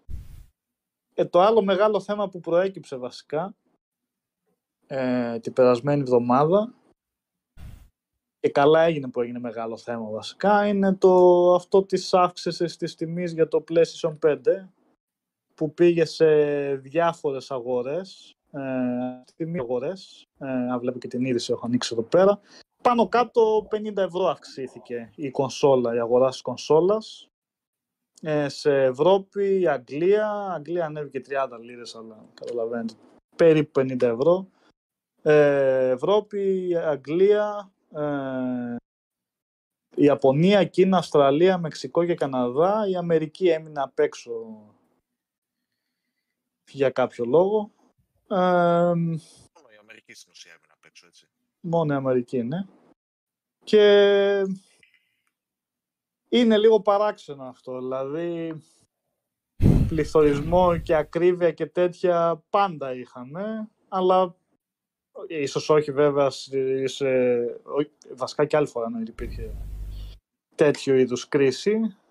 Ε, ίσως όχι τόσο... με- ε, τώρα γίνονται βέβαια κάποιες πιο μεγάλες ανατιμήσεις, αλλά και πάλι για να μην μακρηγορώ, είναι πρώτη φορά εκτός αν είχε γίνει με την Atari τίποτα και δεν θυμάμαι, πρώτη φορά που γίνεται αύξηση τιμής κονσόλας.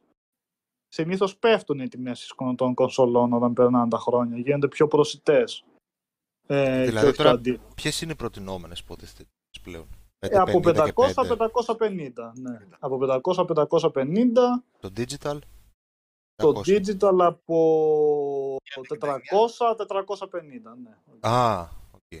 Ναι. Μμμ. Και... Οκ. Υπάρχει Τι να περίπτωση να, πούμε, τα βρεις ρε. αυτή την τιμή πουθενά.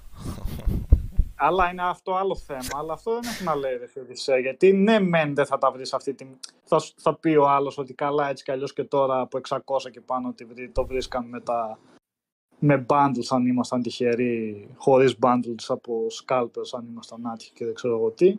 Το θέμα είναι ότι όμως ανεβάζοντας τη τιμή της η κονσόλα επηρεάζονται και όλες οι υπόλοιπες τιμές. Δεν γίνεται να βλέπουμε δηλαδή να το αφήνουμε απ' έξω ως με το σκεπτικό ότι δεν έτσι κι αλλιώς δεν τη βρίσκαμε σε αυτή την τιμή την κονσόλα.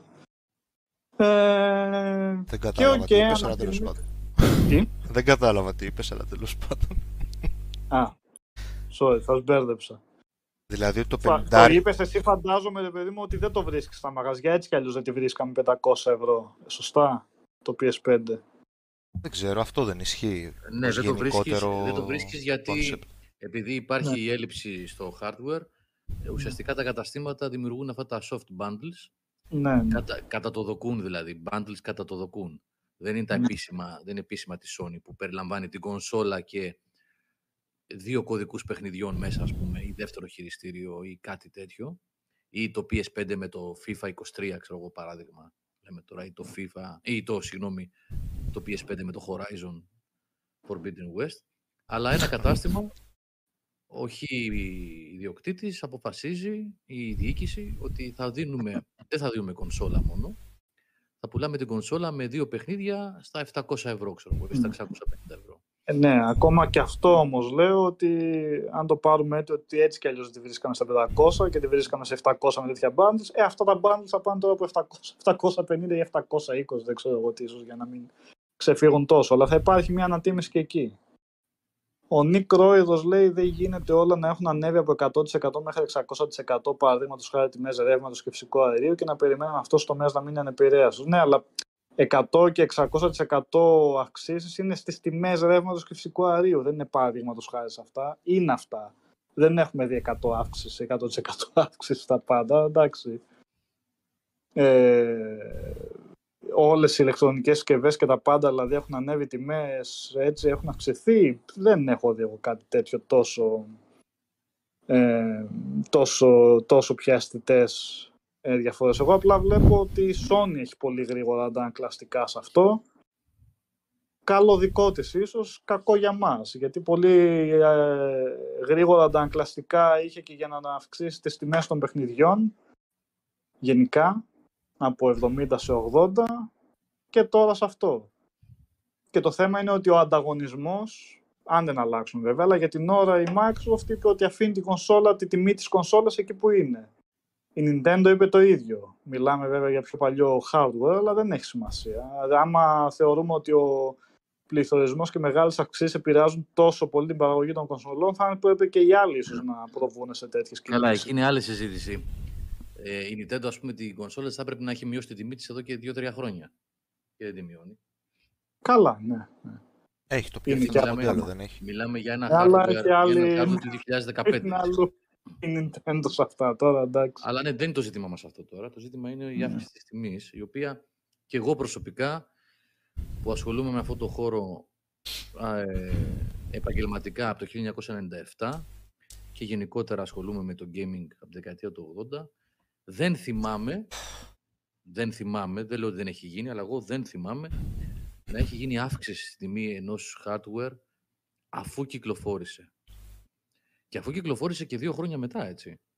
Δηλαδή, αν ανέβαινε, ξέρω εγώ, όχι ότι θα το δικαιολογούσα, ένα χρόνο μετά θα λέγες OK, έξι μήνες ή οχτώ μήνες για κάποιο λόγο μετά από μια κρίση οτιδήποτε. Ε, αιτιολόγηση για αυτό που έγινε μπορεί να υπάρχουν αιτιολογήσεις πολλές να μιλήσεις με κάποιον που γνωρίζει τα οικονομικά καλύτερα την κατάσταση και να σου πει συμβαίνει αυτό, συμβαίνει εκείνο, το ευρώ έχει χάσει τη δύναμή του έναντι του δολαρίου, ε, τα semiconductors είναι πανάκριβα πλέον όπως είναι, ο COVID φταίει, το κόστος της ενέργειας, που δεν, αυτό πραγματικά, και δεν αναφέρομαι μόνο στο θέμα της Sony, ε, αυτό το πράγμα το ότι έγινε ένας πόλεμος στην Ουκρανία και όλος ο πλανήτης ξαφνικά ανακάλυψε ότι υπάρχει πρόβλημα στην ενέργεια ε, επειδή ο Πούτιν ανοιγοκλίνει βαλβίδες, πώς όλη η ανθρωπότητα ε, γνώριζε πολύ καλά το τι σημαίνει Ρωσία και Πούτιν, έστησε όλη της, την οικονομική, ε, συγγνώμη, την ενεργειακή της δομή επάνω, όχι όλη η ανθρωπότητα, αλλά τέλος πάντων μην υπερβάλλω κι εγώ, αλλά πάρα, πολύ, πάρα πολλές χώρες. Και τώρα μας λένε ότι ενώ οι μισθοί δεν ανεβαίνουν, ε, ούτε καν πληθωριστικά, ε, παίρνεις μια τσάντα από το σούπερ μάρκετ, μια μισή και πληρώνεις 30 ευρώ κυριολεκτικά. Ε, θα πρέπει να κλείνεις κλιματιστικά, υπολογιστές, θερμοσύφωνες κουζίνες. Ε, δεν ξέρω, δεν ξέρω πραγματικά τι συμβαίνει και γιατί με τόση ευκολία μετακυλίεται το κόστος αυτό στις μάζες και οι μάζες δεν μιλάνε. Είτε μιλάμε για αύξηση κονσόλας του PS5, είτε για αύξηση, στη, συγγνώμη, ε, της κονσόλας PS5 της τιμής της, είτε για μάζες, δηλαδή. τα ραπανάκια, ούτε για τα ραπανάκια, είτε για το ρεύμα, είτε για τη βενζίνη. Δεν ξέρω τι γίνεται κοιμόμαστε μου φαίνεται ε, και καθόμαστε και το απολαμβάνουμε. Δεν ξέρω τι γίνεται. Αυτό πάντως με το PS5 εγώ πραγματικά δεν το έχω ξαναδεί που έχει γίνει. Πολύ θα ήθελα να, το λέω με ειλικρίνεια, δεν ηρωνεύομαι, θα ήθελα από κάποιον άνθρωπο της Sony, από κάποιο στέλεχος, να ακούσω την αιτιολόγηση αυτής της απόφασης. Γιατί δηλαδή η Sony αποφάσισε, η Sony δεν έχει ούτε τις τσέπες της Microsoft, ούτε άλλων εταιρεών, ούτε της Apple, δεν ξέρω και εγώ τι. Ο τομέας PlayStation συντηρεί σε μεγάλο βαθμό εδώ και χρόνια όλο, τις, όλο το, το, το, το corporate, όχι συντηρεί, βγάζει τα μεγαλύτερα έσοδα τέλος πάντων και εν πολλής μπορεί και να συντηρεί. Να μην μιλάω για οικονομικά νούμερα έτσι αυθαίρετα χωρίς να έχω στοιχεία, αλλά ξέρουμε όμως ότι πηγαίνει καλά και κρατάει τη Sony γενικότερα στην επιφάνεια. Ε, αλλά θα ήθελα πολύ να ακούσω την αιτιολόγηση αυτής της ενέργειας. Το ότι εμείς δώσαμε 50 ευρώ επάνω, ούτε καν πληθωριστικά, αλλά καθολικά ένα πενιντάρικο, μη λαμβάνοντας υπόψη ΦΠΑ και τα λοιπά, σε κάθε χώρα. Έχω ένα, μια επιστροφή κάπου. Ναι. Έστρωσε.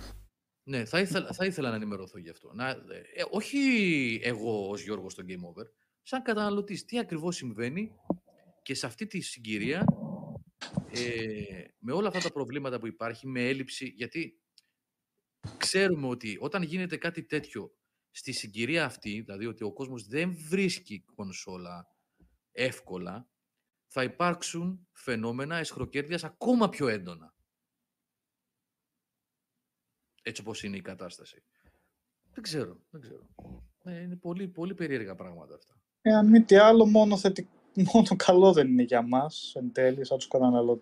ως καταναλωτές και άμα ετοιμάζουν και άλλα τέτοια, πόσους ε, όλα έχουν γίνει ψηφιακά τέτοια. Αν αύριο μεθαύριο μας πούνε ότι λόγω της ενέργειας της κρίσης και το υψηλότερο κόστος για να διατηρηθούν αυτά πρέπει να ανεβάσουμε συνδρομές και τέτοια, ε, ανοίγει λίγο ένα σασκός του αιώλου ίσως με αυτό.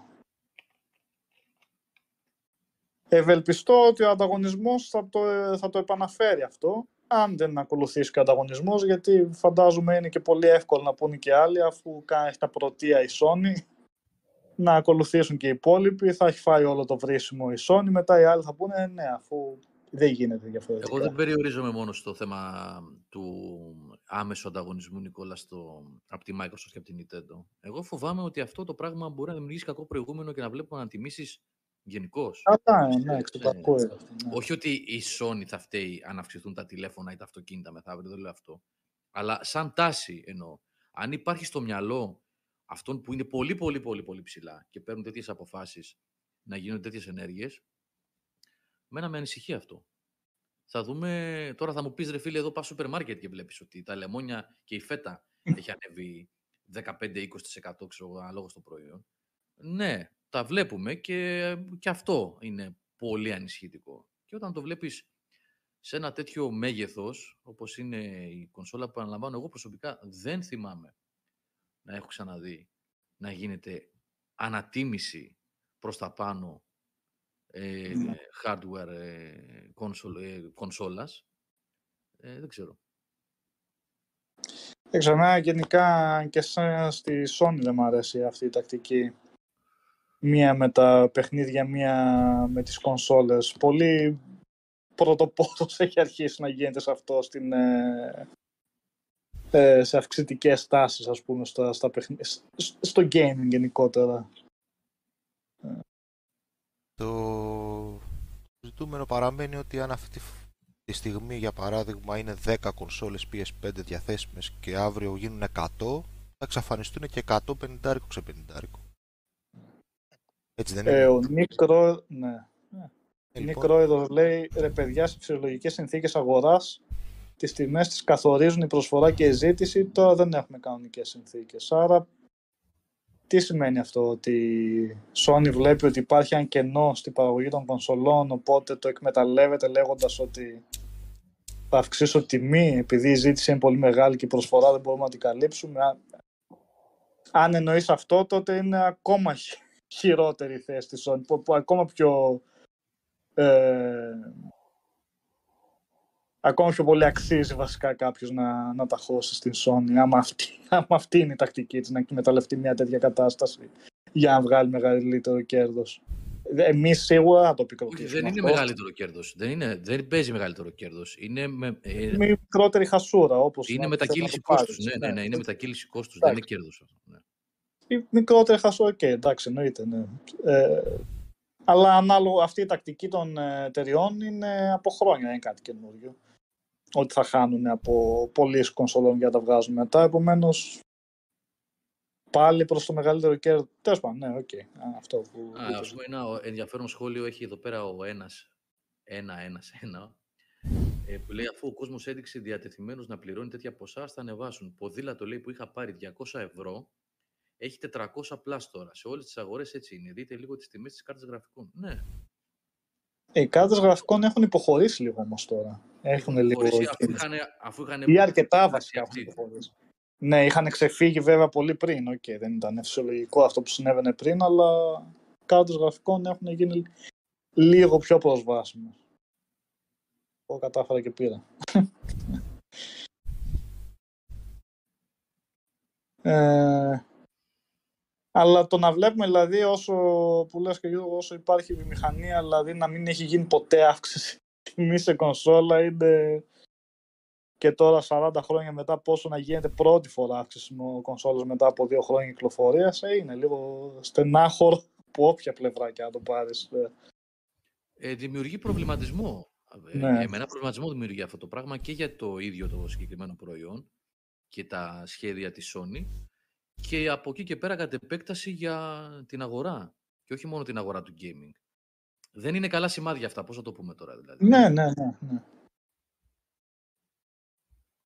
Ο ένας λέει, σωστά το λέει, έχουν υποχωρήσει οι κάρτες γραφικών, έχουν πλέον μόνο τριπλάσια τιμή από την κανονική. Αυτό ισχύει. ναι, ναι, ναι, ναι. Αλλά έχουν υποχωρήσει. Έχουν Κάποια υποχωρήσει. στιγμή θα φτάσουν στη διπλάσια Ναι. βάσκετ, ναι. Ναι, ισχύει, Τάσο, γι' αυτό ναι, είπαμε. Έχουν υποχωρήσει, αλλά το, το είπαμε κι εμείς ότι ναι, ήταν πριν δεκαπλάσιες οι τιμές των καροτών γραφικών. Εντάξει, θυμάμαι τότε που είχαν πρωτοβγεί τα καινούργια μοντέλα πρόπες που δεν ξέρω εγώ τι, τι καλές τιμές, πόσο καλές τιμές. Κατευθείαν πήγανε, ξεφύγανε. Ε, ωραία προσφορά και ζήτηση, ε. Λειτουργεί ωραία ορισμένες φορές. Ε, Το θέμα είναι, είναι δύσκολο για να η άμεση αντίδραση και η λογική και απολύτως φυσιολογική είναι η ενόχληση. Και το να αρχίσεις να λες και επαναλαμβάνω δικαιολογημένα Α, η κολοεταιρεία αυτή που θέλει να βγάλει λεφτά και μετακυλεί το κόστος στον καταναλωτή κτλ. Γιατί όταν κοιτάς ε, το συμφέρον σου και τις δυσκολίες που με αντιμετωπίζεις για να πάρεις κάτι, δεν είναι πρώτης ανάγκης αγαθό να πάρεις μια κονσόλα προς Θεού, αλλά είναι κάτι το οποίο πολλοί κόσμος το θέλει, το αγαπάει. Κράτησε πάρα πολύ καλή συντροφιά το gaming σε εκατομμύρια κόσμο σε όλο τον πλανήτη ε, τα προηγούμενα δύο χρόνια. Πάρα πολύ καλή συντροφιά. Δηλαδή ο κόσμος εκείνη την περίοδο είχε streaming υπηρεσίες, βιβλία και gaming. Προφανώς είχε και πολλά άλλα. Έτσι. Ε, ε, θέλω να πω ότι ήταν τρία βασικά πράγματα που τον βοήθησαν με τις καραντίνες και όλα αυτά.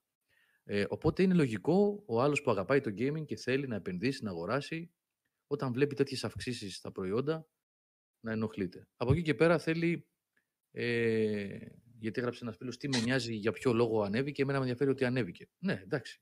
Αλλά ε, να ακούσουμε και την αιτιολόγηση και να δούμε και τα πλάνα τους ποια είναι από εδώ και πέρα. Τι σκοπεύουν να κάνουν. Γιατί να μην ανεβάσουν άλλα 50 ευρώ σε, ε, σε 6 μήνες. Ή να... Δεν, δεν ξέρω, δεν ξέρω. Πρέπει, πρέ- πρέπει να δούμε τι συμβαίνει με την αγορά. Είναι πολύ, πολύ περίεργο και πρωτόγνωρο αυτό. Ε, Βασικά είναι καινοφανές, σας είπα και πριν. Εγώ δεν το έχω ξαναδεί αυτό. Και προκαλεί προβληματισμό.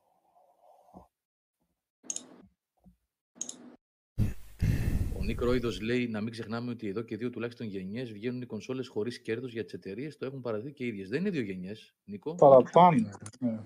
Η κονσόλα πάντα, σχεδόν πάντα, για να μην είμαστε απόλυτοι, αλλά τις περισσότερες φορές, ε, σαν προϊόν λειτουργούσε όπως ε, λειτουργούν και οι εκτυπωτές και οι καφετιέρες που φτιάχνουν εσπρέσο. Δηλαδή, ναι, όχι, ε, μπορεί να φαίνεται αστείο, αλλά έτσι είναι. Όχι, γελάω με ένα Δηλαδή- σχόλιο στο chat. Α. Ε, δηλαδή, πολλούνται σε τιμή κόστους ή κάτω του κόστους. Ε, λιγότερο δηλαδή, πολλούνται πιο φθηνά από ό,τι κοστίζει να το κατασκευάσει η Sony ή η Microsoft. Γιατί τα λεφτά βγαίνουν από το software, από τα παιχνίδια. Με το σκεπτικό ότι ο άλλος θα αγοράσει μια κονσόλα, εγώ θα μπω μέσα 50, 100, 150 δολάρια, αλλά εγώ τα λεφτά θα τα βγάλω γιατί θα του πουλήσω 10-15 παιχνίδια από τα οποία είτε είναι δικά μου παιχνίδια, είτε είναι τρίτου δημιουργού, παίρνω προμήθεια. Παίρνω royalties. Γιατί έχει το συμβολάκι του PlayStation ή του Xbox ή ε, της, του Switch, της Nintendo τέλος πάντων επάνω. Οπότε, ο στόχος, όπως δηλαδή και οι εκτυπωτές που βγάζουν λεφτά από τα μελάνια οι, οι εταιρείες που φτιάχνουν εκτυπωτές, όπως και οι καφετιέρες που βγάζουν λεφτά από τις καψουλίτσες. Ε, οπότε τους συμφέρει, όχι τους συμφέρει, ε, είναι, είναι μια επιλογή τους αυτή να πουλάνε είτε στο κόστος είτε κάτω του κόστους για να δημιουργήσουν εγκατεστημένη βάση και μετά να βγάζουν λεφτά από τις πωλήσεις παιχνιδιών. Αυτό γίνεται εδώ και δεκαετίες, όχι τώρα. Ε, τώρα αυτό εγώ σας λέω και πάλι χωρίς να έχω κάνει καμία έρευνα ε, ή, ή σε οικονομικό επίπεδο, φαντάζομαι ότι είναι μετακύληση κόστους ε, κατασκευής της κονσόλας ε, στον τελικό καταναλωτή. Γιατί η Sony, οι άνθρωποι, τέλος πάντων, οι μέτοχοι έκριναν ότι πρέπει να πάει εκεί αυτό. Το οποίο εμένα βρίσκει βέβαια αντίθετο. Δεν θα έπρεπε να γίνει. Ειδικά σε αυτή τη φάση που φαίνεται ότι ο κόσμος τραβάει ζόρι. Όχι μόνο, δεν μιλάμε για την Ελλαδίτσα μας, που τα πράγματα θα είναι α, από Σεπτέμβριο θα γελάσουμε με το ρεύμα και όλα αυτά. Ναι, αλλά γενικώς.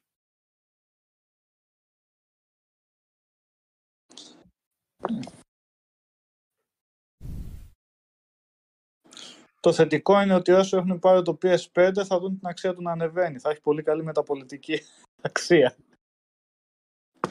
Θα δώσει καλύτερη τιμή από ό,τι το αγοράσει.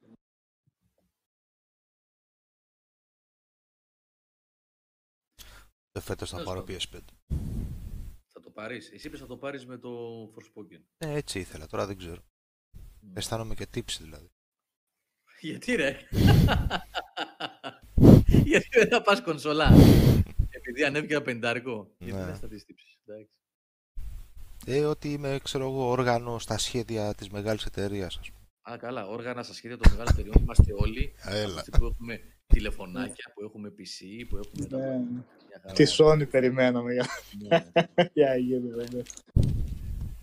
Ορφανό PlayStation 5 που λέει ο Τζον εδώ, ο Γιάννης, ο Τζον V. Ε, εγώ προσωπικά στην Ελλάδα δεν πιστεύω ότι μπορεί να βρεις και για, δεν θα βρει για το επόμενο διάστημα.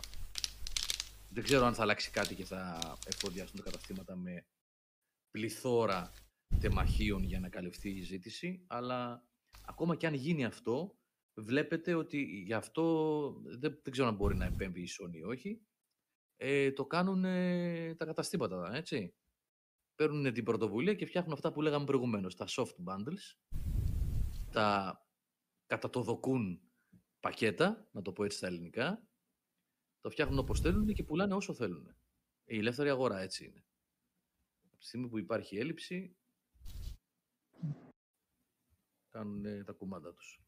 Και δεν μπορεί να πει κανείς τίποτα εκεί, γιατί σου λέει εγώ τ- κοστολογώ τα δύο παιχνίδια που σου δίνω και το ένα controller τόσο. Άμα θες το παίρνεις, άμα δεν θες δεν το παίρνεις. Ε, ναι.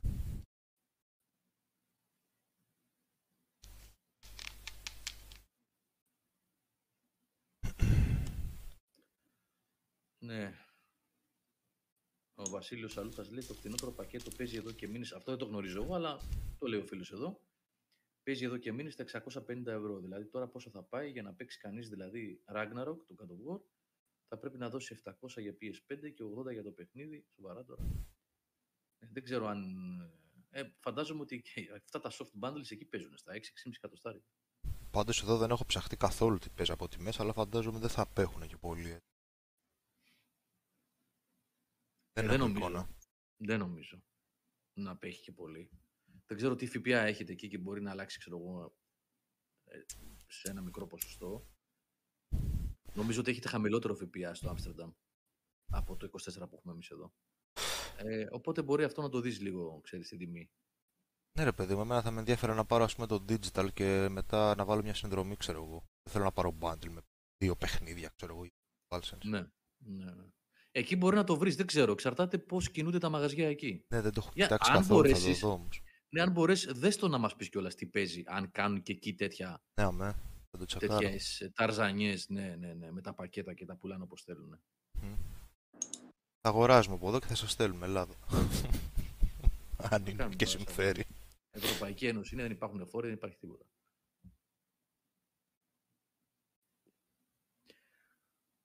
Μάλιστα. Αυτά για το PS5 και την αύξηση της τιμής. Μμ. Ε, ο Prog Freak λέει πείτε και για το Game Pass που θα βγει με 21 ευρώ το Friends and Family Pack. Αυτό ήταν φήμη κάποια στιγμή. Αυτό σαν beta υπάρχει νομίζω η Ιρλανδία και πού αλλού. Νομ- Για τιμή δεν πρέπει να έχουν πει τίποτα. Απλά ότι το, το επεξεργάζονται και το δοκιμάζουν ακόμα. Δεν, δεν έχουμε δει κάτι επίσημο το τι ακριβώς θα είναι αυτό εδώ πέρα το πρόγραμμα. Πώς θα κοστολογείται κλπ. Αλέκο μου, αυτό που γράφεις, ο Αλέκος Μακρύς λέει εδώ, η Sony τους υποχρεώνει για να τους στείλει κονσόλα να πάρουν δύο-τρία περιφερειακά και παιχνίδια και αυτοί με τη σειρά τους τα δίνουν σε bundles για να τα ξεφορτωθούν, Γιώργο. Αυτό δεν το γνωρίζω. Δεν το γνωρίζω. Αν συμβαίνει αυτό, αν υποχρεώνει να πάρει. Γιατί πολλές φορές τα bundles που, δίνει, που δίνουν τα καταστήματα, Αλέκο, ε, δεν έχουν παιχνίδια της Sony. Τις περισσότερες φορές έχουν κάτι άκυρα παιχνίδια. Οπότε Πώς υποχρεώνει η Sony. Δεν λέω ότι δεν ισχύει αυτό ή ότι ισχύει, λέω δεν το γνωρίζω, αλλά έτσι όπως το θέτεις, όταν ο άλλος σου δίνει bundle υποχρεωτικό το Assassin's Creed και το NBA 2K22 ή ξέρω εγώ οποι- οποιασδήποτε εταιρείας για να μην το τοποθετήσω σε ένα αντιπρόσωπο ή όχι, ε, είναι third party παιχνίδια. Οπότε ο ιδιοκτήτης του καταστήματος βλέπει τι του έχει κάτσει, το έχει φάει στο σβέρκο ε, και αποφασίζει ποια θα θέλει να ξεφορτωθεί. Δεν μιλάμε για τα bundles που είναι επίσημα, που είναι bundle PS5, Horizon Forbidden West, ένα DualSense. Δεν μιλάμε για αυτά. Μιλάμε για τα soft bundles. Ένα σκέτο κουτί PS5, όχι επίσημο bundle της Sony, που κολλάει ένα controller third party ο άλλος, όχι DualSense απαραίτητα, έτσι, το χ third party controller ε, και δύο παιχνίδια, ένα της Ubisoft, ένα της ε, Sega. Αυτά δημιουργούνται από το κατάστημα. Ε, δεν, δεν ξέρω, δεν, δεν φαντάζομαι ότι εκεί λέει η Sony θα φτιάξει τέτοιο bundle. Δεν φαντάζομαι. Καλά, εντάξει. Console PS5 Digital Edition 865, 825 GB 819 ευρώ. Πάρ' το τώρα. Θα έρθω Ελλάδα. τώρα. Ωραία. Αυτό είναι τιμή με... Άμστερνταμ. Στο, Am- στο Amazon το Ολλανδικό είναι αυτό. Να σου πω, τι πίνουν εκεί στο Άμστερνταμ και τα πουλάνε; για, για να το ταιριάξω τώρα. Για να το Φοβερό. ταιριάξω. Καλά. Καλά τα πάμε. Πάρ' το πριν το αυξήσουν. Ελλάδα πιο φθηνό θα μου έρθει; Ε, ναι.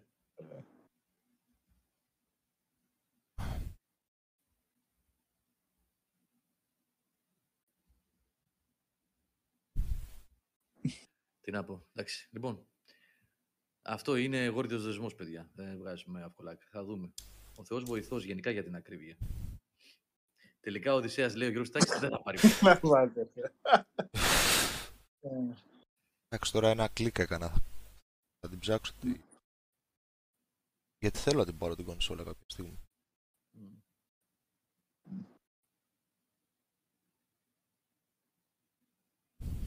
Λοιπόν, πάμε στο επόμενο.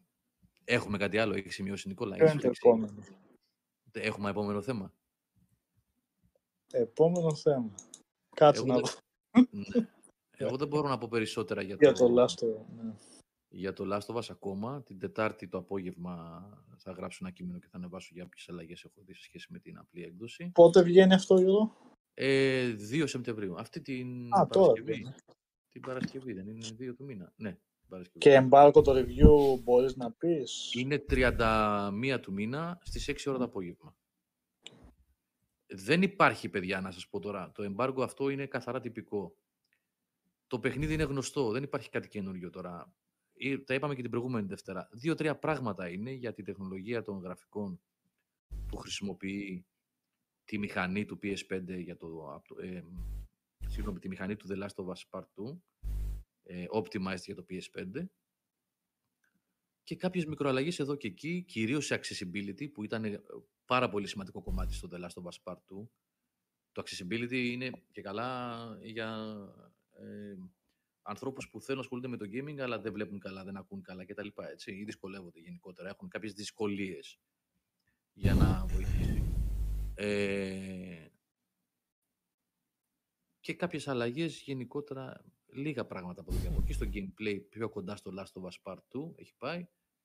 Εντάξει, τώρα δεν σπάω κανένα embargo. Αυτά είναι γνωστά, είναι επίσημα στα trailers παίζουν, έτσι, τη Sony, που ε, αναφέρει διαφοροποιήσεις και βελτιώσεις που έχει υποστεί το remake, γιατί δεν είναι remaster αυτό, είναι remake, ουσιαστικά. Είχε πει κάτι ο Νικόλας την προηγούμενη φορά, ε, ότι είναι κάτι, κάτι σαν το Demon Souls. Ένα προς ένα, το ίδιο παιχνίδι πάνω κάτω όπως το θυμάστε, με κάποιες αλλαγές εδώ εκεί και προφανώς αλλαγή σημαντική στην... Αν και ήταν εξαιρετικό το The Last of Us, έτσι κι αλλιώς και στο PlayStation 3 ακόμα, ήταν πάρα πολύ μπροστά, αλλά στη έκδοση του PS4 στο Remaster ε, στέκεται άνετα, ανετότατα σήμερα. Ε, αλλά είναι ακόμα πιο όμορφο. Όπως το Demon Souls. Δεν είναι τόσο καραμπινάτη η διαφορά ε, όπως το Demon Souls του αρχικού με το remake του PS5 γιατί εντάξει ε, ήταν άλλο το παιχνίδι το πρώτο με άλλο budget, άλλη τεχνολογία το πρώτο Demon Souls παρόλο που ήταν και αυτό PlayStation 3 τίτλος. Το- Ε, γιατί Γιώργο το πρώτο Last of Us ήταν ήδη ένα πανέμορφο παιχνίδι, έτσι. ήταν Και, μεγάλη παραγωγή, ναι. και στο PS4 ήταν πολύ ωραίο μετά. Ε, αλλά ναι. Θα τα πούμε την Τετάρτη, θα διαβάσετε ένα μικρό κείμενο, δεν έχω να πω πάρα πολλά, γιατί Α. τα έχουμε πει για το Last of Us πολλές φορές.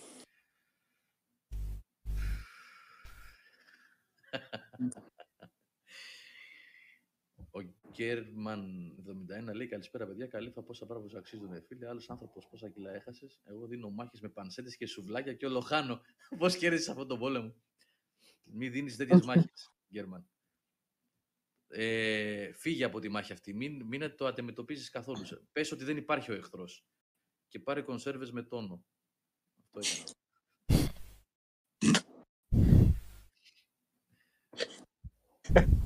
Και πίνε μόνο το υγρό από μέσα, πέτω το κάτι. Και από το...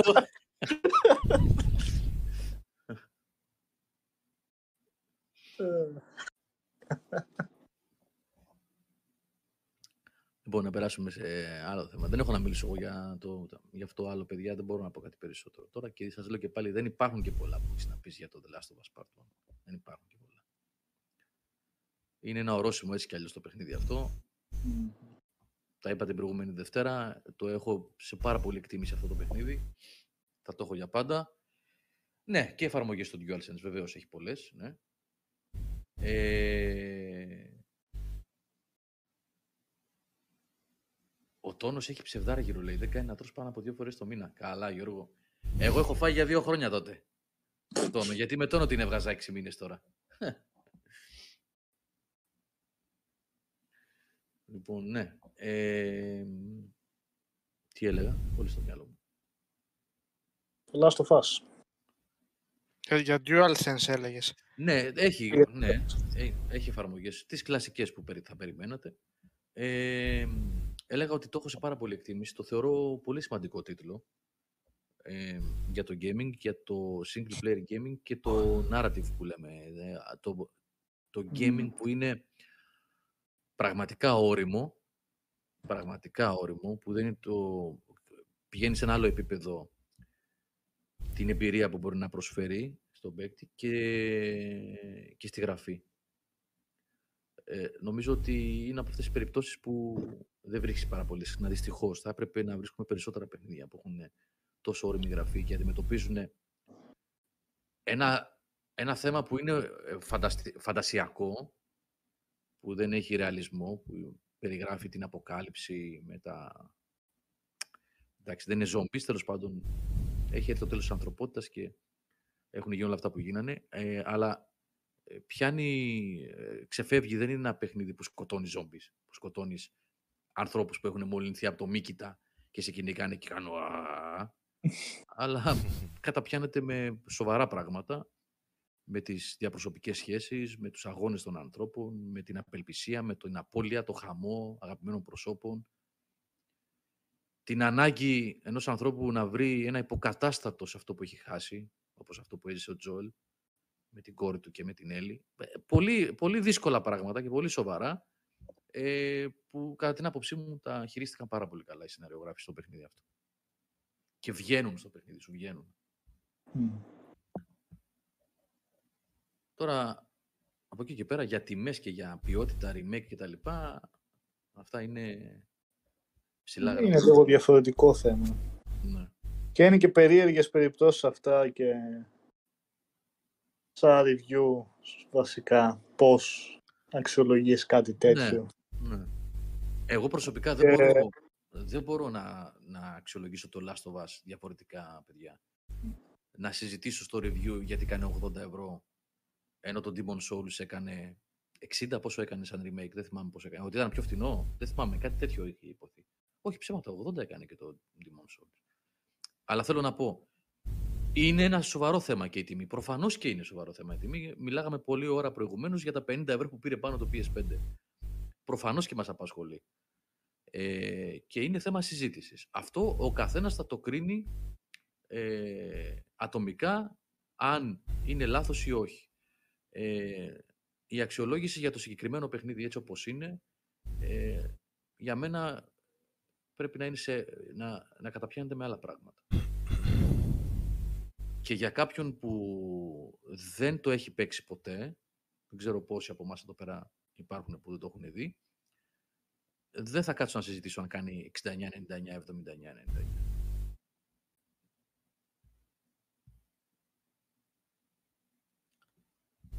Λετεύτε, εγώ δεν λέω ότι το The Last of Us είναι το μοναδικό παιχνίδι στον πλανήτη που έχει όρημη θεματική και το καταφέρνει τόσο καλά. Είπα ότι είναι από τα λίγα. Σίγουρα δεν είναι πολλά. Έτσι. Που έχει τέτοια γραφή. Τώρα, αν δεν έχουν προωθηθεί ή όχι, νομίζω στην εποχή που ζούμε δεν είναι δύσκολο να μάθεις αν υπάρχουν. Στα PC υπάρχουν πολλές επιλογές, μπορείς να πεις επιλογές, αλλά ναι, ο Γιώργος δεν είπε κάτι τέτοιο σε και, και, και εμένα, εκτίμησή μου είναι ούτε στα PC υπάρχουν πολλά με τέτοιες, τέτοια παραγωγή, τέτοιου βεληνικούς. Πολλά μπορεί να είναι, αλλά σε ένα επίπεδο παραγωγής αυτό τώρα μπορεί να υπάρχουν πολλά visual novels που έχουν πολύ καλές Πολύ καλή ιστορία. Υπάρχουν πολλά Ναι, pixel καλά. art που έχουν πάρα πολύ καλή ιστορία. Νομίζω δεν... δεν ξέρω γιατί πρέπει να αναιρέσουμε ότι το Last of Us είναι ένα παιχνίδι το οποίο έχει φοβερά όρημη γραφή, φοβερά καλογραμμένη και με ψηλότατα επίπεδα παραγωγής που δεν βλέπουμε. Η αλήθεια είναι ότι δεν βλέπουμε πολλά τέτοια παιχνίδια. Σαν σύνολο, σαν επίπεδο AAA ή 4A που να φτάνουν έτσι, που να μπορούν να προσεγγίσουν και ταινίες, ας πούμε, στη- στην απόδοση του σενάριου. Είναι όλα αυτά ε, που, συμ- που συμβάλλουν σε αυτή την ποιότητα του παιχνιδιού. Δεν είναι μόνο η γραφή αυτή καθ' αυτή που είναι πάρα πολύ καλή. Είναι το motion capture, είναι η ηθοποιή, το σύνολο, είναι η βεβαίως. θεσία, είναι η αλληλουχία των σκηνών. Είναι πάρα πολλά. Τα οποία δεν τα βλέπουμε έτσι σαν σύνολο σε πολλά τέτοια παιχνίδια. Ανεξάρτητα αν μεμονωμένα σαν γραφή υπάρχουν άλλα που είναι πολύ καλά. Τι να πούμε ας πούμε και για τη γραφή του Disco Elysium, ξέρω, που είναι τελώς άλλο Ναι. παιχνίδι κιόλας. ναι.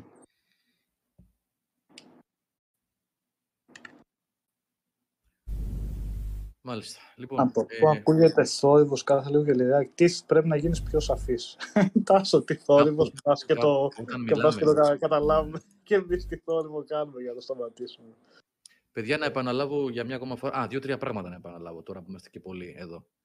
Ε, πρώτον, ακόμα δεν έχουμε μπει σε ένα ρυθμό με τις εκπομπές, με τα streams κτλ.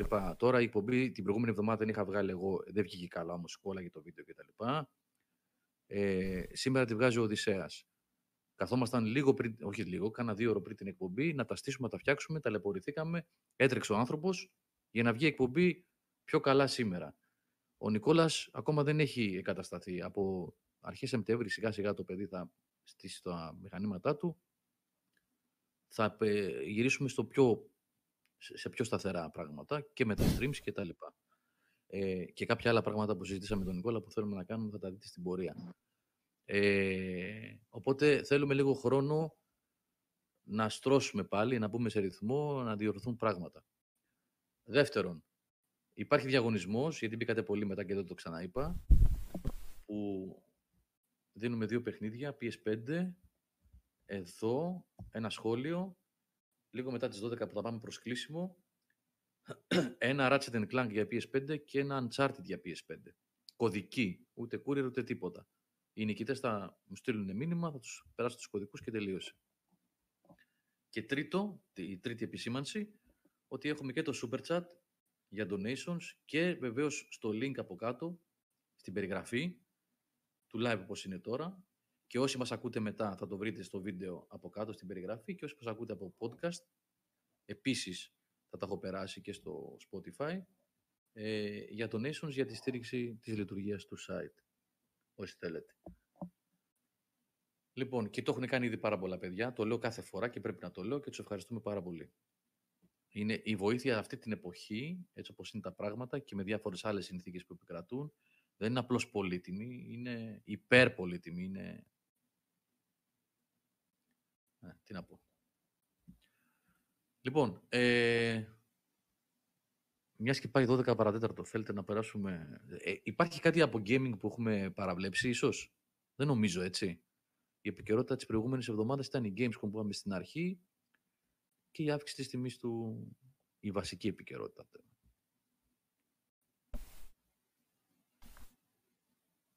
Α, έχουμε και την. Καλά, αυτό εντάξει, επειδή είναι mobile games, αλλά αγόρασα ακόμα ένα στούντιο η Sony, τα Savage Game Studios, για να αναπτύξει μεγάλες παραγωγές σε mobile gaming. Κάτι άλλο δεν βλέπω εδώ που να μας έχει διαφύγει για σχολιασμό. Ήταν όλες αυτά τα ειδήσεις και τα trailers από την Gamescom. Ε, τώρα μπαίνουμε σε ένα κανονικό ρυθμό, κυκλοφορούν παιχνίδια. Έχουμε ήδη παραλάβει αρκετά για ε, reviews για το επόμενο διάστημα και μεγάλα ονόματα και μικρότερα. Formula 1 έχουμε πάρει. Το, συγγνώμη, το manager, Formula 1 manager. Είναι αρκετά τα δώρα, με έχει σημειωμένα. Ε, Αύριο το Hard West 2 και αρκετά ακόμα στη εβδομάδα και την επόμενη έχουμε ήδη προγραμματίσει. Αρχίζει και μπαίνει ένας ρυθμός τώρα, έρχονται παιχνίδια σιγά σιγά. Οπότε θα καλυφθεί και αυτό το κομμάτι τώρα πλέον που είχε, υπήρχε έλλειψη το καλοκαίρι, λίγες κυκλοφορίες. Αν σας ενδιαφέρει τι κυκλοφορεί Σεπτέμβριο, μπορείτε να ακούσετε το προηγούμενο webcast που είχαμε μιλήσει αναλυτικά για τέλη Αυγούστου και όλο το Σεπτέμβριο.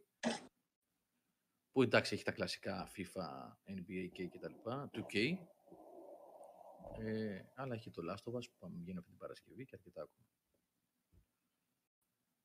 Λοιπόν, θέλετε να πάμε για από, καμιά από, σειρά, από games εγώ ταλαιπωρώ ακόμα το Chronicles, το 3. Δεν το έχω τελειώσει. Στο τελευταίο Για chapter πείτε, το έχω. ναι, ναι, ναι. Πού είσαι, σε ποιο κεφάλαιο έχεις πίνει Οδυσσέα; Στο τελευταίο, στο τελευταίο είμαι. Ε, δεν το έχεις τελειώσει ακόμα. Πόσες ώρες είσαι; Όχι, δεν παίζω, ε, έχω να το πιάσω γύρω στις 4 μέρες γιατί άπαξ και το τελειώσω μετά δεν έχω τι να παίξω στο Switch. Οπότε το τρενάρω λίγο. Ναι, είναι ένα συνήθειο που το έχω αυτό. δεν βιάζομαι και να το να- τελειώσω. Ακόμα και να το τελειώσεις, έχεις πράγματα να Έχει το κάνεις post εσύ. game μετά, ε. Μμ. Οκ. Θα το σκεφτώ. Έχεις πράγματα να Ωραία. κάνεις. Ακόμα και να φτάσεις, ας πούμε, στους θεσμούς τέλου. Μην αγχώνεσαι ιδιαίτερα. Τι... Τέλο, πει το αδικία τώρα να πηγαίνεις παραδόθε και να μην. Όχι, απλά έχω να το ακουμπήσω. Να σου πω την αλήθεια, κάηκα λίγο. Δηλαδή, κάνω τα πάντα. Αυτή είναι η βλακεία που κάνω. Κάνω τα πάντα και με κουράζει, ρε παιδί μου, λίγο το, το σκηνικό. Ε, νομίζω Ναι, ότι εντάξει, κοίταξε.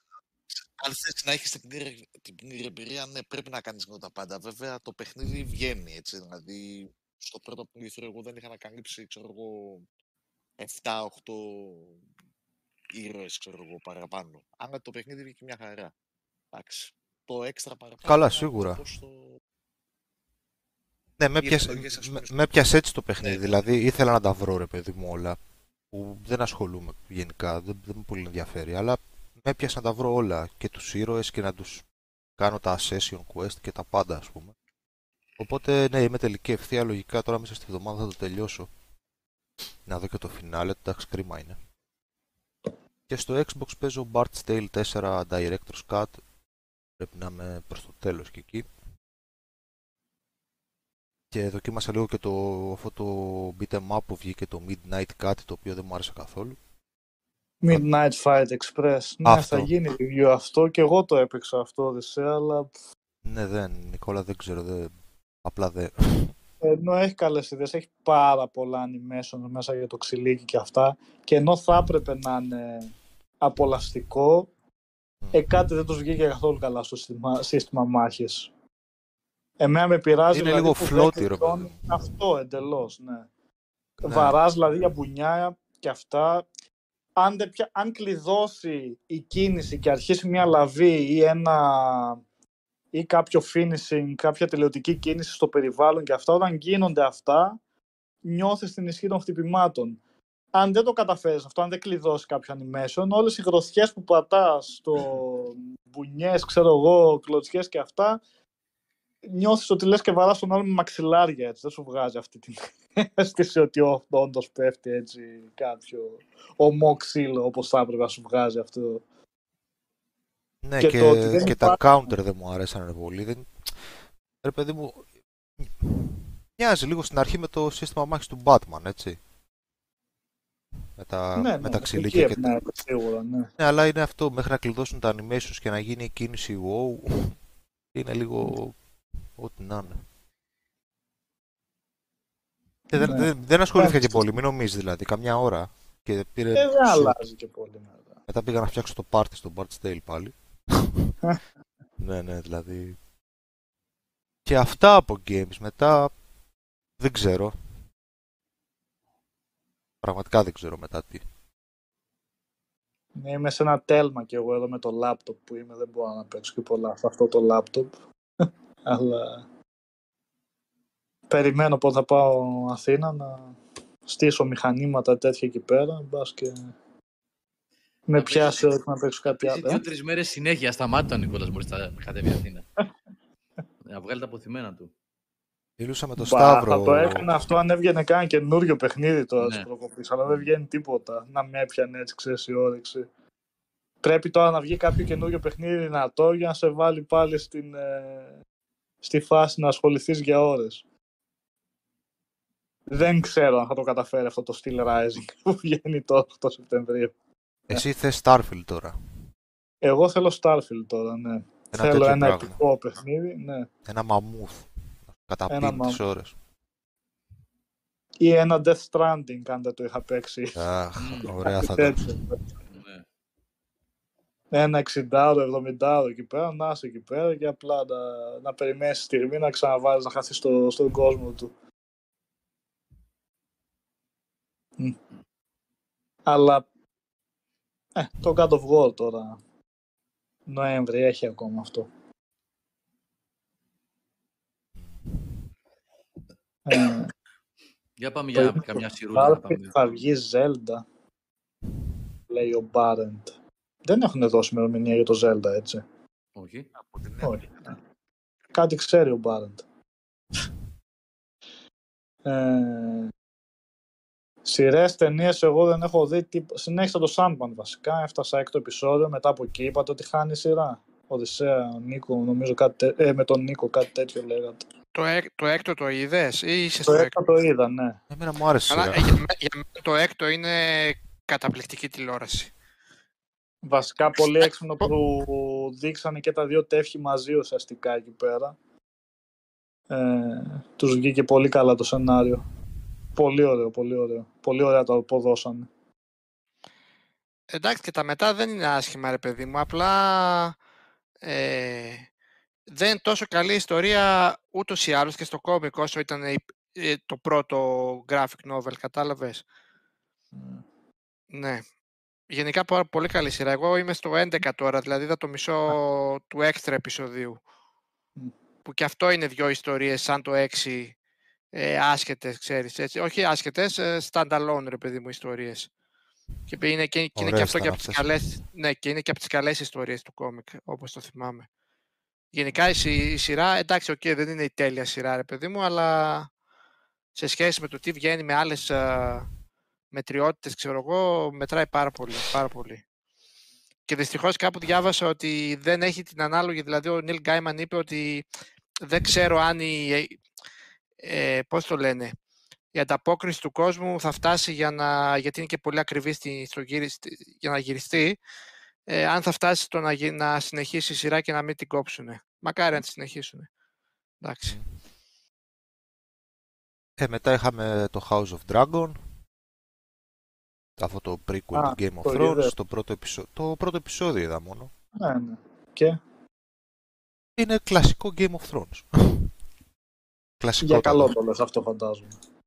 Ε, εντάξει, το κακό έγινε στο τέλος. Νομίζω για καλό το Ναι, ναι, ναι. στο Game of Thrones, αν και το Ε, ναι, φινάλε αυτό, άφησε ε. αυτό το άσχημο. Ναι, είναι κλασικό Game of Thrones, ρε παιδί μου. Βέβαια, πολύ σκοτάδι και εκεί, αλλά anyway. Δεν ξέρω τι έχουν πάθει και γενικά σε σκηνοθετούν σε σκοτάδια. δηλαδή μετά τον Batman Κρύ- το καινούριο μου έχει μείνει, μου έχει μείνει τραύμα αυτό για κάποιο λόγο. Και όποτε βλέπω Κρύ- σκοτάδια λίγο Κρύβουν το αποθαρρύνω. Budget, ρε. Κρύβουν το budget το, το χαμηλό. Προσπαθούν. Λίγο το budget. Αυτό είναι. Και τον Νόπ είδα. Εντάξει, και που το είδα και που δεν το είδα, το ίδιο και το αυτό είναι. Δείτε το κι εσείς και να το κουβεντιάσουμε κάποια στιγμή. Τώρα να μιλάω μόνος μου, εμένα δεν μου άρεσε η ταινία. Μμ. Ναι. Ενώ μου αρέσουν οι προηγούμενες δύο, αυτό δεν μου κάτσε, δεν ξέρω. Για συγκεκριμένους λόγους, δηλαδή, αλλά καλό είναι να το δείτε για να έχετε μια εικόνα. Τώρα την αρχίζω να λέω ότι δεν μου άρεσε, αφού δεν Αυτό είναι από Θα το το σκηνοθέτη δω στα του... κοντά. Ναι, τον του ε, Ash. Jordan Peele, Ash και Get Out. Ε, με έχει τριγκάρει γιατί όπου έχω διαβάσει κανείς σχεδόν δεν έχει πει γιατί έχει να κάνει το σενάριο. Οπότε ενώ έχω διαβάσει πολλά γιατί ξέρω αυτός που το έγραψε. κριτικές και τέτοια, ναι, ακόμα θα πάω σε μια ταινία που δεν ξέρω γιατί έχει να κάνει και με τριγκάρει το ότι αυτό δεν το ξέρω αφού έχω διαβάσει πολλά κείμενα γι' αυτό. Και να δω τι διάλογο είναι, τι συμβαίνει. Κοίτα. Ξέρω ένα πολύ αχνό αχνό ότι έχει να κάνει με εξωγήινους, ξέρω εγώ τώρα. Αυτό εντάξει δεν είναι. Ε, στο πολύ Αλλά πέρα- όμως, έτσι, Ναι. ναι. Δηλαδή μην το δες για κόμπο, ότι θα σκάσουν τα UFO και τα πράσινα ανθρωπάκια. Α, όχι. όχι, Ναι, ναι. Έχει μια πολύ δυνατή σκηνή. Κάποια, κάπου προς τη μέση. Έχει ένα πολύ καλό σχόλιο από κάποια κριτική, δεν θυμάμαι από πού διάβασα. Πολύ καλό. Βασικά που με έκανε ακόμα περισσότερο να το δω. Κάπως το συνέκρινε ως το, το Jaws των εξωγήινων, κάπως έτσι. Έχει μια πολύ δυνατή σκηνή λοιπόν σε αυτό το Όχι. τέτοιο, αλλά δεν το προχωράνε παρακάτω ρε γαμώτο. Δηλαδή το... Θα το δεις, θα το δεις. Είναι, είναι πολύ... Εμένα μου θύμισε λίγο το Prey το original, το video game. Να Σου πω την αλήθεια. Αχα, οκ. Ναι. αλλά δεν μου, άρεσε, δεν μου άρεσαν οι διάλογοι, οι χαρακτήρες, δεν ξέρω, δεν μου κάτσε καλά ρε εσύ. Δηλαδή είναι κάποια δόση ας πούμε, που κυλάει η ταινία και οι χαρακτήρες μιλάνε και δεν σε βάζουν στο κλίμα ας πούμε. Δηλαδή είσαι σε φάση και τους βλέπεις και μιλάνε και θες να γυρίσεις να τους πεις ρε παιδιά πείτε μου και εμένα, τι λέτε το σύνορα ας πούμε. Βάλτε με και εμένα στο παιχνίδι ως θεατή. Γιατί πράγμα μιλάτε ξέρω εγώ. Μμ. Ε, μετά στο δεύτερο μισό, εντάξει, μαύρα σκοτάδια βέβαια η ταινία και εκεί. Ωραία πλάνα, ναι, οκ, Klein. Όταν αποκαλύπτεται το σκηνικό πφ, ανεβαίνει, αλλά έχει ένα φινάλε ρε φίλε. Πω, πω. Τέλος πάντων, δες το και εσύ ρε Νικόλα και τα κουβεντιάζουμε. ναι.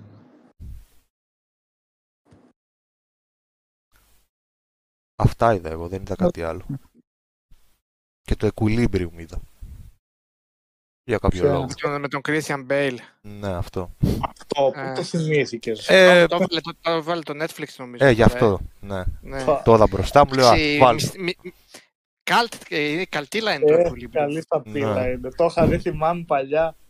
Δεν ξέρω πώς έγινε αυτό. Το είχα δει πριν μια 15 ετία. Όταν είχε βγει, δεν θυμάμαι. Μπορεί να είναι μια 15 ετία, περισσότερο λιγότερο, δεν έχει σημασία. Το είχαμε δει με τον αδερφό μου και είχαμε ενθουσιαστεί, εντυπωσιαστεί, φοβερό. Μετά από χρόνια το βρήκαμε κάπου DVD, το αγοράσαμε να το δούμε, το βλέπουμε.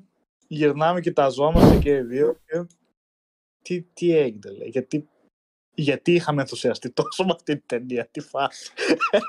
τι, τι παίρνει. Εγώ ακόμα δεν έχω καταλήξει αν όντως, έστω και να το τραβήξεις ρε παιδί μου, όχι από τα μαλλιά, ξέρεις, να το κάνεις λάστιχο ρε παιδί μου, αν η κεντρική ιδέα στέκει. Δηλαδή, αν θα μπορούσε όντως με, με, με τρομερή εκπαίδευση και δεν ξέρω με τι, με δεν ξέρω με τι να, να λειτουργήσει αυτό το πράγμα που κάνουν αυτοί. Δεν, δεν, δεν, δεν έχω καταλήξει ακόμα. Μαμάς, Ε, εννοείς, είναι τι- πολύ Όχι, τραβηγμένο. παιδί μου, ναι, αυτό που, τη, τη, τη, το- η πολεμική τέχνη που ξέρουν αυτοί τέλος πάντων. Α, ναι, ναι. Που προβλέπουν που θα, με τις πιθανότητες που θα πυροβολήσει ο άλλος, που θα κάνει. Δηλαδή, Εντάξει, είναι, μπορεί, κοίτα, σαν είναι, ιδέα τόσο καλό απίστευτο, είναι. είναι τόσο απίστευτο αυτό που κάνουν. Ναι. είναι, ε, ε, ξέρεις τώρα, τώρα μου ήρθε στο μυαλό, ε, πώς το λένε, ε, Discworld, που όποτε λέει ένας αυτή η βολή είναι μία στο εκατομμύριο, πάντα θα μπει μέσα. Και το σατυρίζει αυτό το πράγμα, ρε παιδί μου, κατάλαβες; Ναι. Άμα σου πει ότι είναι μία στο εκατομμύριο, αν είναι μία στις χίλιες δεν θα μπει. Αν είναι μία στο εκατομμύριο θα μπει, πάντα. Πάντα. Οπότε αυτό είναι τόσο απίστευτο που κάνουν, που απορείς με, μερικές φορές μ- μήπως γίνεται τελικά, μήπως μπορεί να γίνει.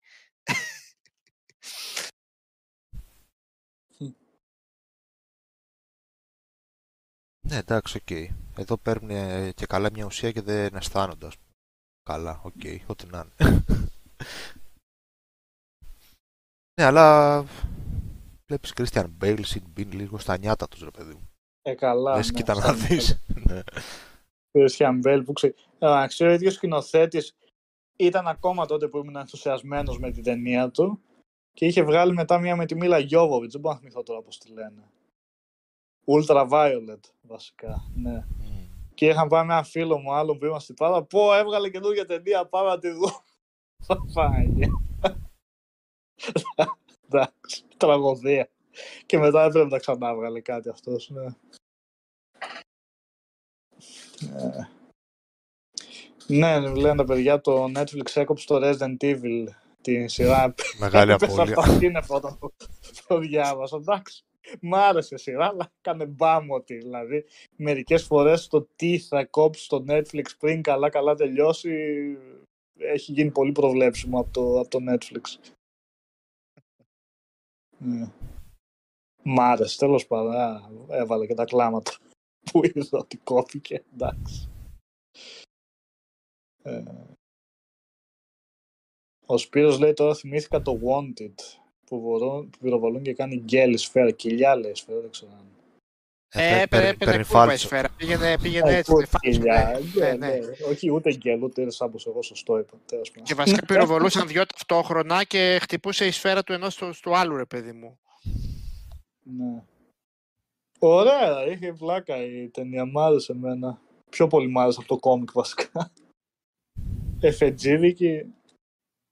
Ο συγκεκριμένος σκηνοθέτης, ο Μπεργκμπαμπέτοφ, πώς τον λένε, είχε κάνει και μια τριλογία στα ρώσικα, φάνταση στο σύγχρονο κόσμο. Δεν ξέρω αν το είχατε δει. Αν το είχε δει κανένα. Α, το Night Shift και αυτά, πώς Αυτό, λεγόταν. ναι, ναι. Ο- Night Shift, ναι. Night κάτι.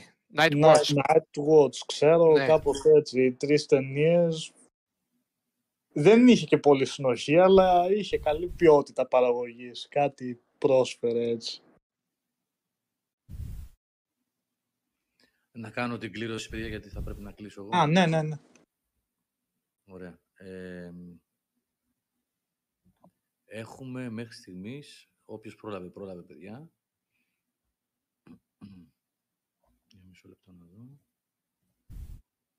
Νομίζω ήταν 26 στα σχόλια. 26. 26. Ωραία. Λοιπόν, βάζω εδώ 26. Τώρα θα δώσω τον κωδικό για το Uncharted. 26. Πατάω να μας δώσει ένα νούμερο. Είναι το 10. Και πάμε κατευθείαν να κάνουμε και το δεύτερο. Για το, Ratchet, το 10, το νούμερο, σχόλιο 10, κερδίζει ένα κωδικό PS5 για το Uncharted. Και το επόμενο και θα κερδίσει ένα κωδικό για το Ratchet Clank, PS5 και αυτό. Πατάω. Το 18. Λοιπόν, το 10 είναι 1, 2, 3, 4, 5, 6, 7, 8, 9, 10. Ο DigiGeo, DigiGeo κερδίζει τον κωδικό για το Uncharted. Και 11, 12, 13, 14, 15, 16, 17, 18 ο Αρχάγγελος κερδίζει τον κωδικό για το Ratchet Clank. Και τα δύο τα παιδιά, ο DigiGeo και ο Αρχάγγελος, θα μου στείλουν ένα μήνυμα είτε Discord, είτε Messenger, mail στο admiralgameover.gr, ό,τι θέλουν, για να τους πω τη διαδικασία ταυτοποίησης, να το πω έτσι, ότι όντως τα παιδιά που κέρδισαν είναι αυτά που κοινωνούν μαζί μου, για να πάρουν τους κωδικούς τους και αύριο το πρωί άμα θέλουν, όποτε, είναι, όποτε θελήσουν το κάνουμε. Οπότε πάει και αυτό. Θα κοιτάξω για την επόμενη εβδομάδα να δω τι θα έχουμε να σας δώσουμε. Θέλω κάθε Δευτέρα να έχουμε κάτι. Λοιπόν, εγώ θα πρέπει να, θα πρέπει να κλείσω. Ε, δεν ξέρω, θα, θα, ή κλείνουμε τελείως. Τι θέλετε; Πολύ νόημα.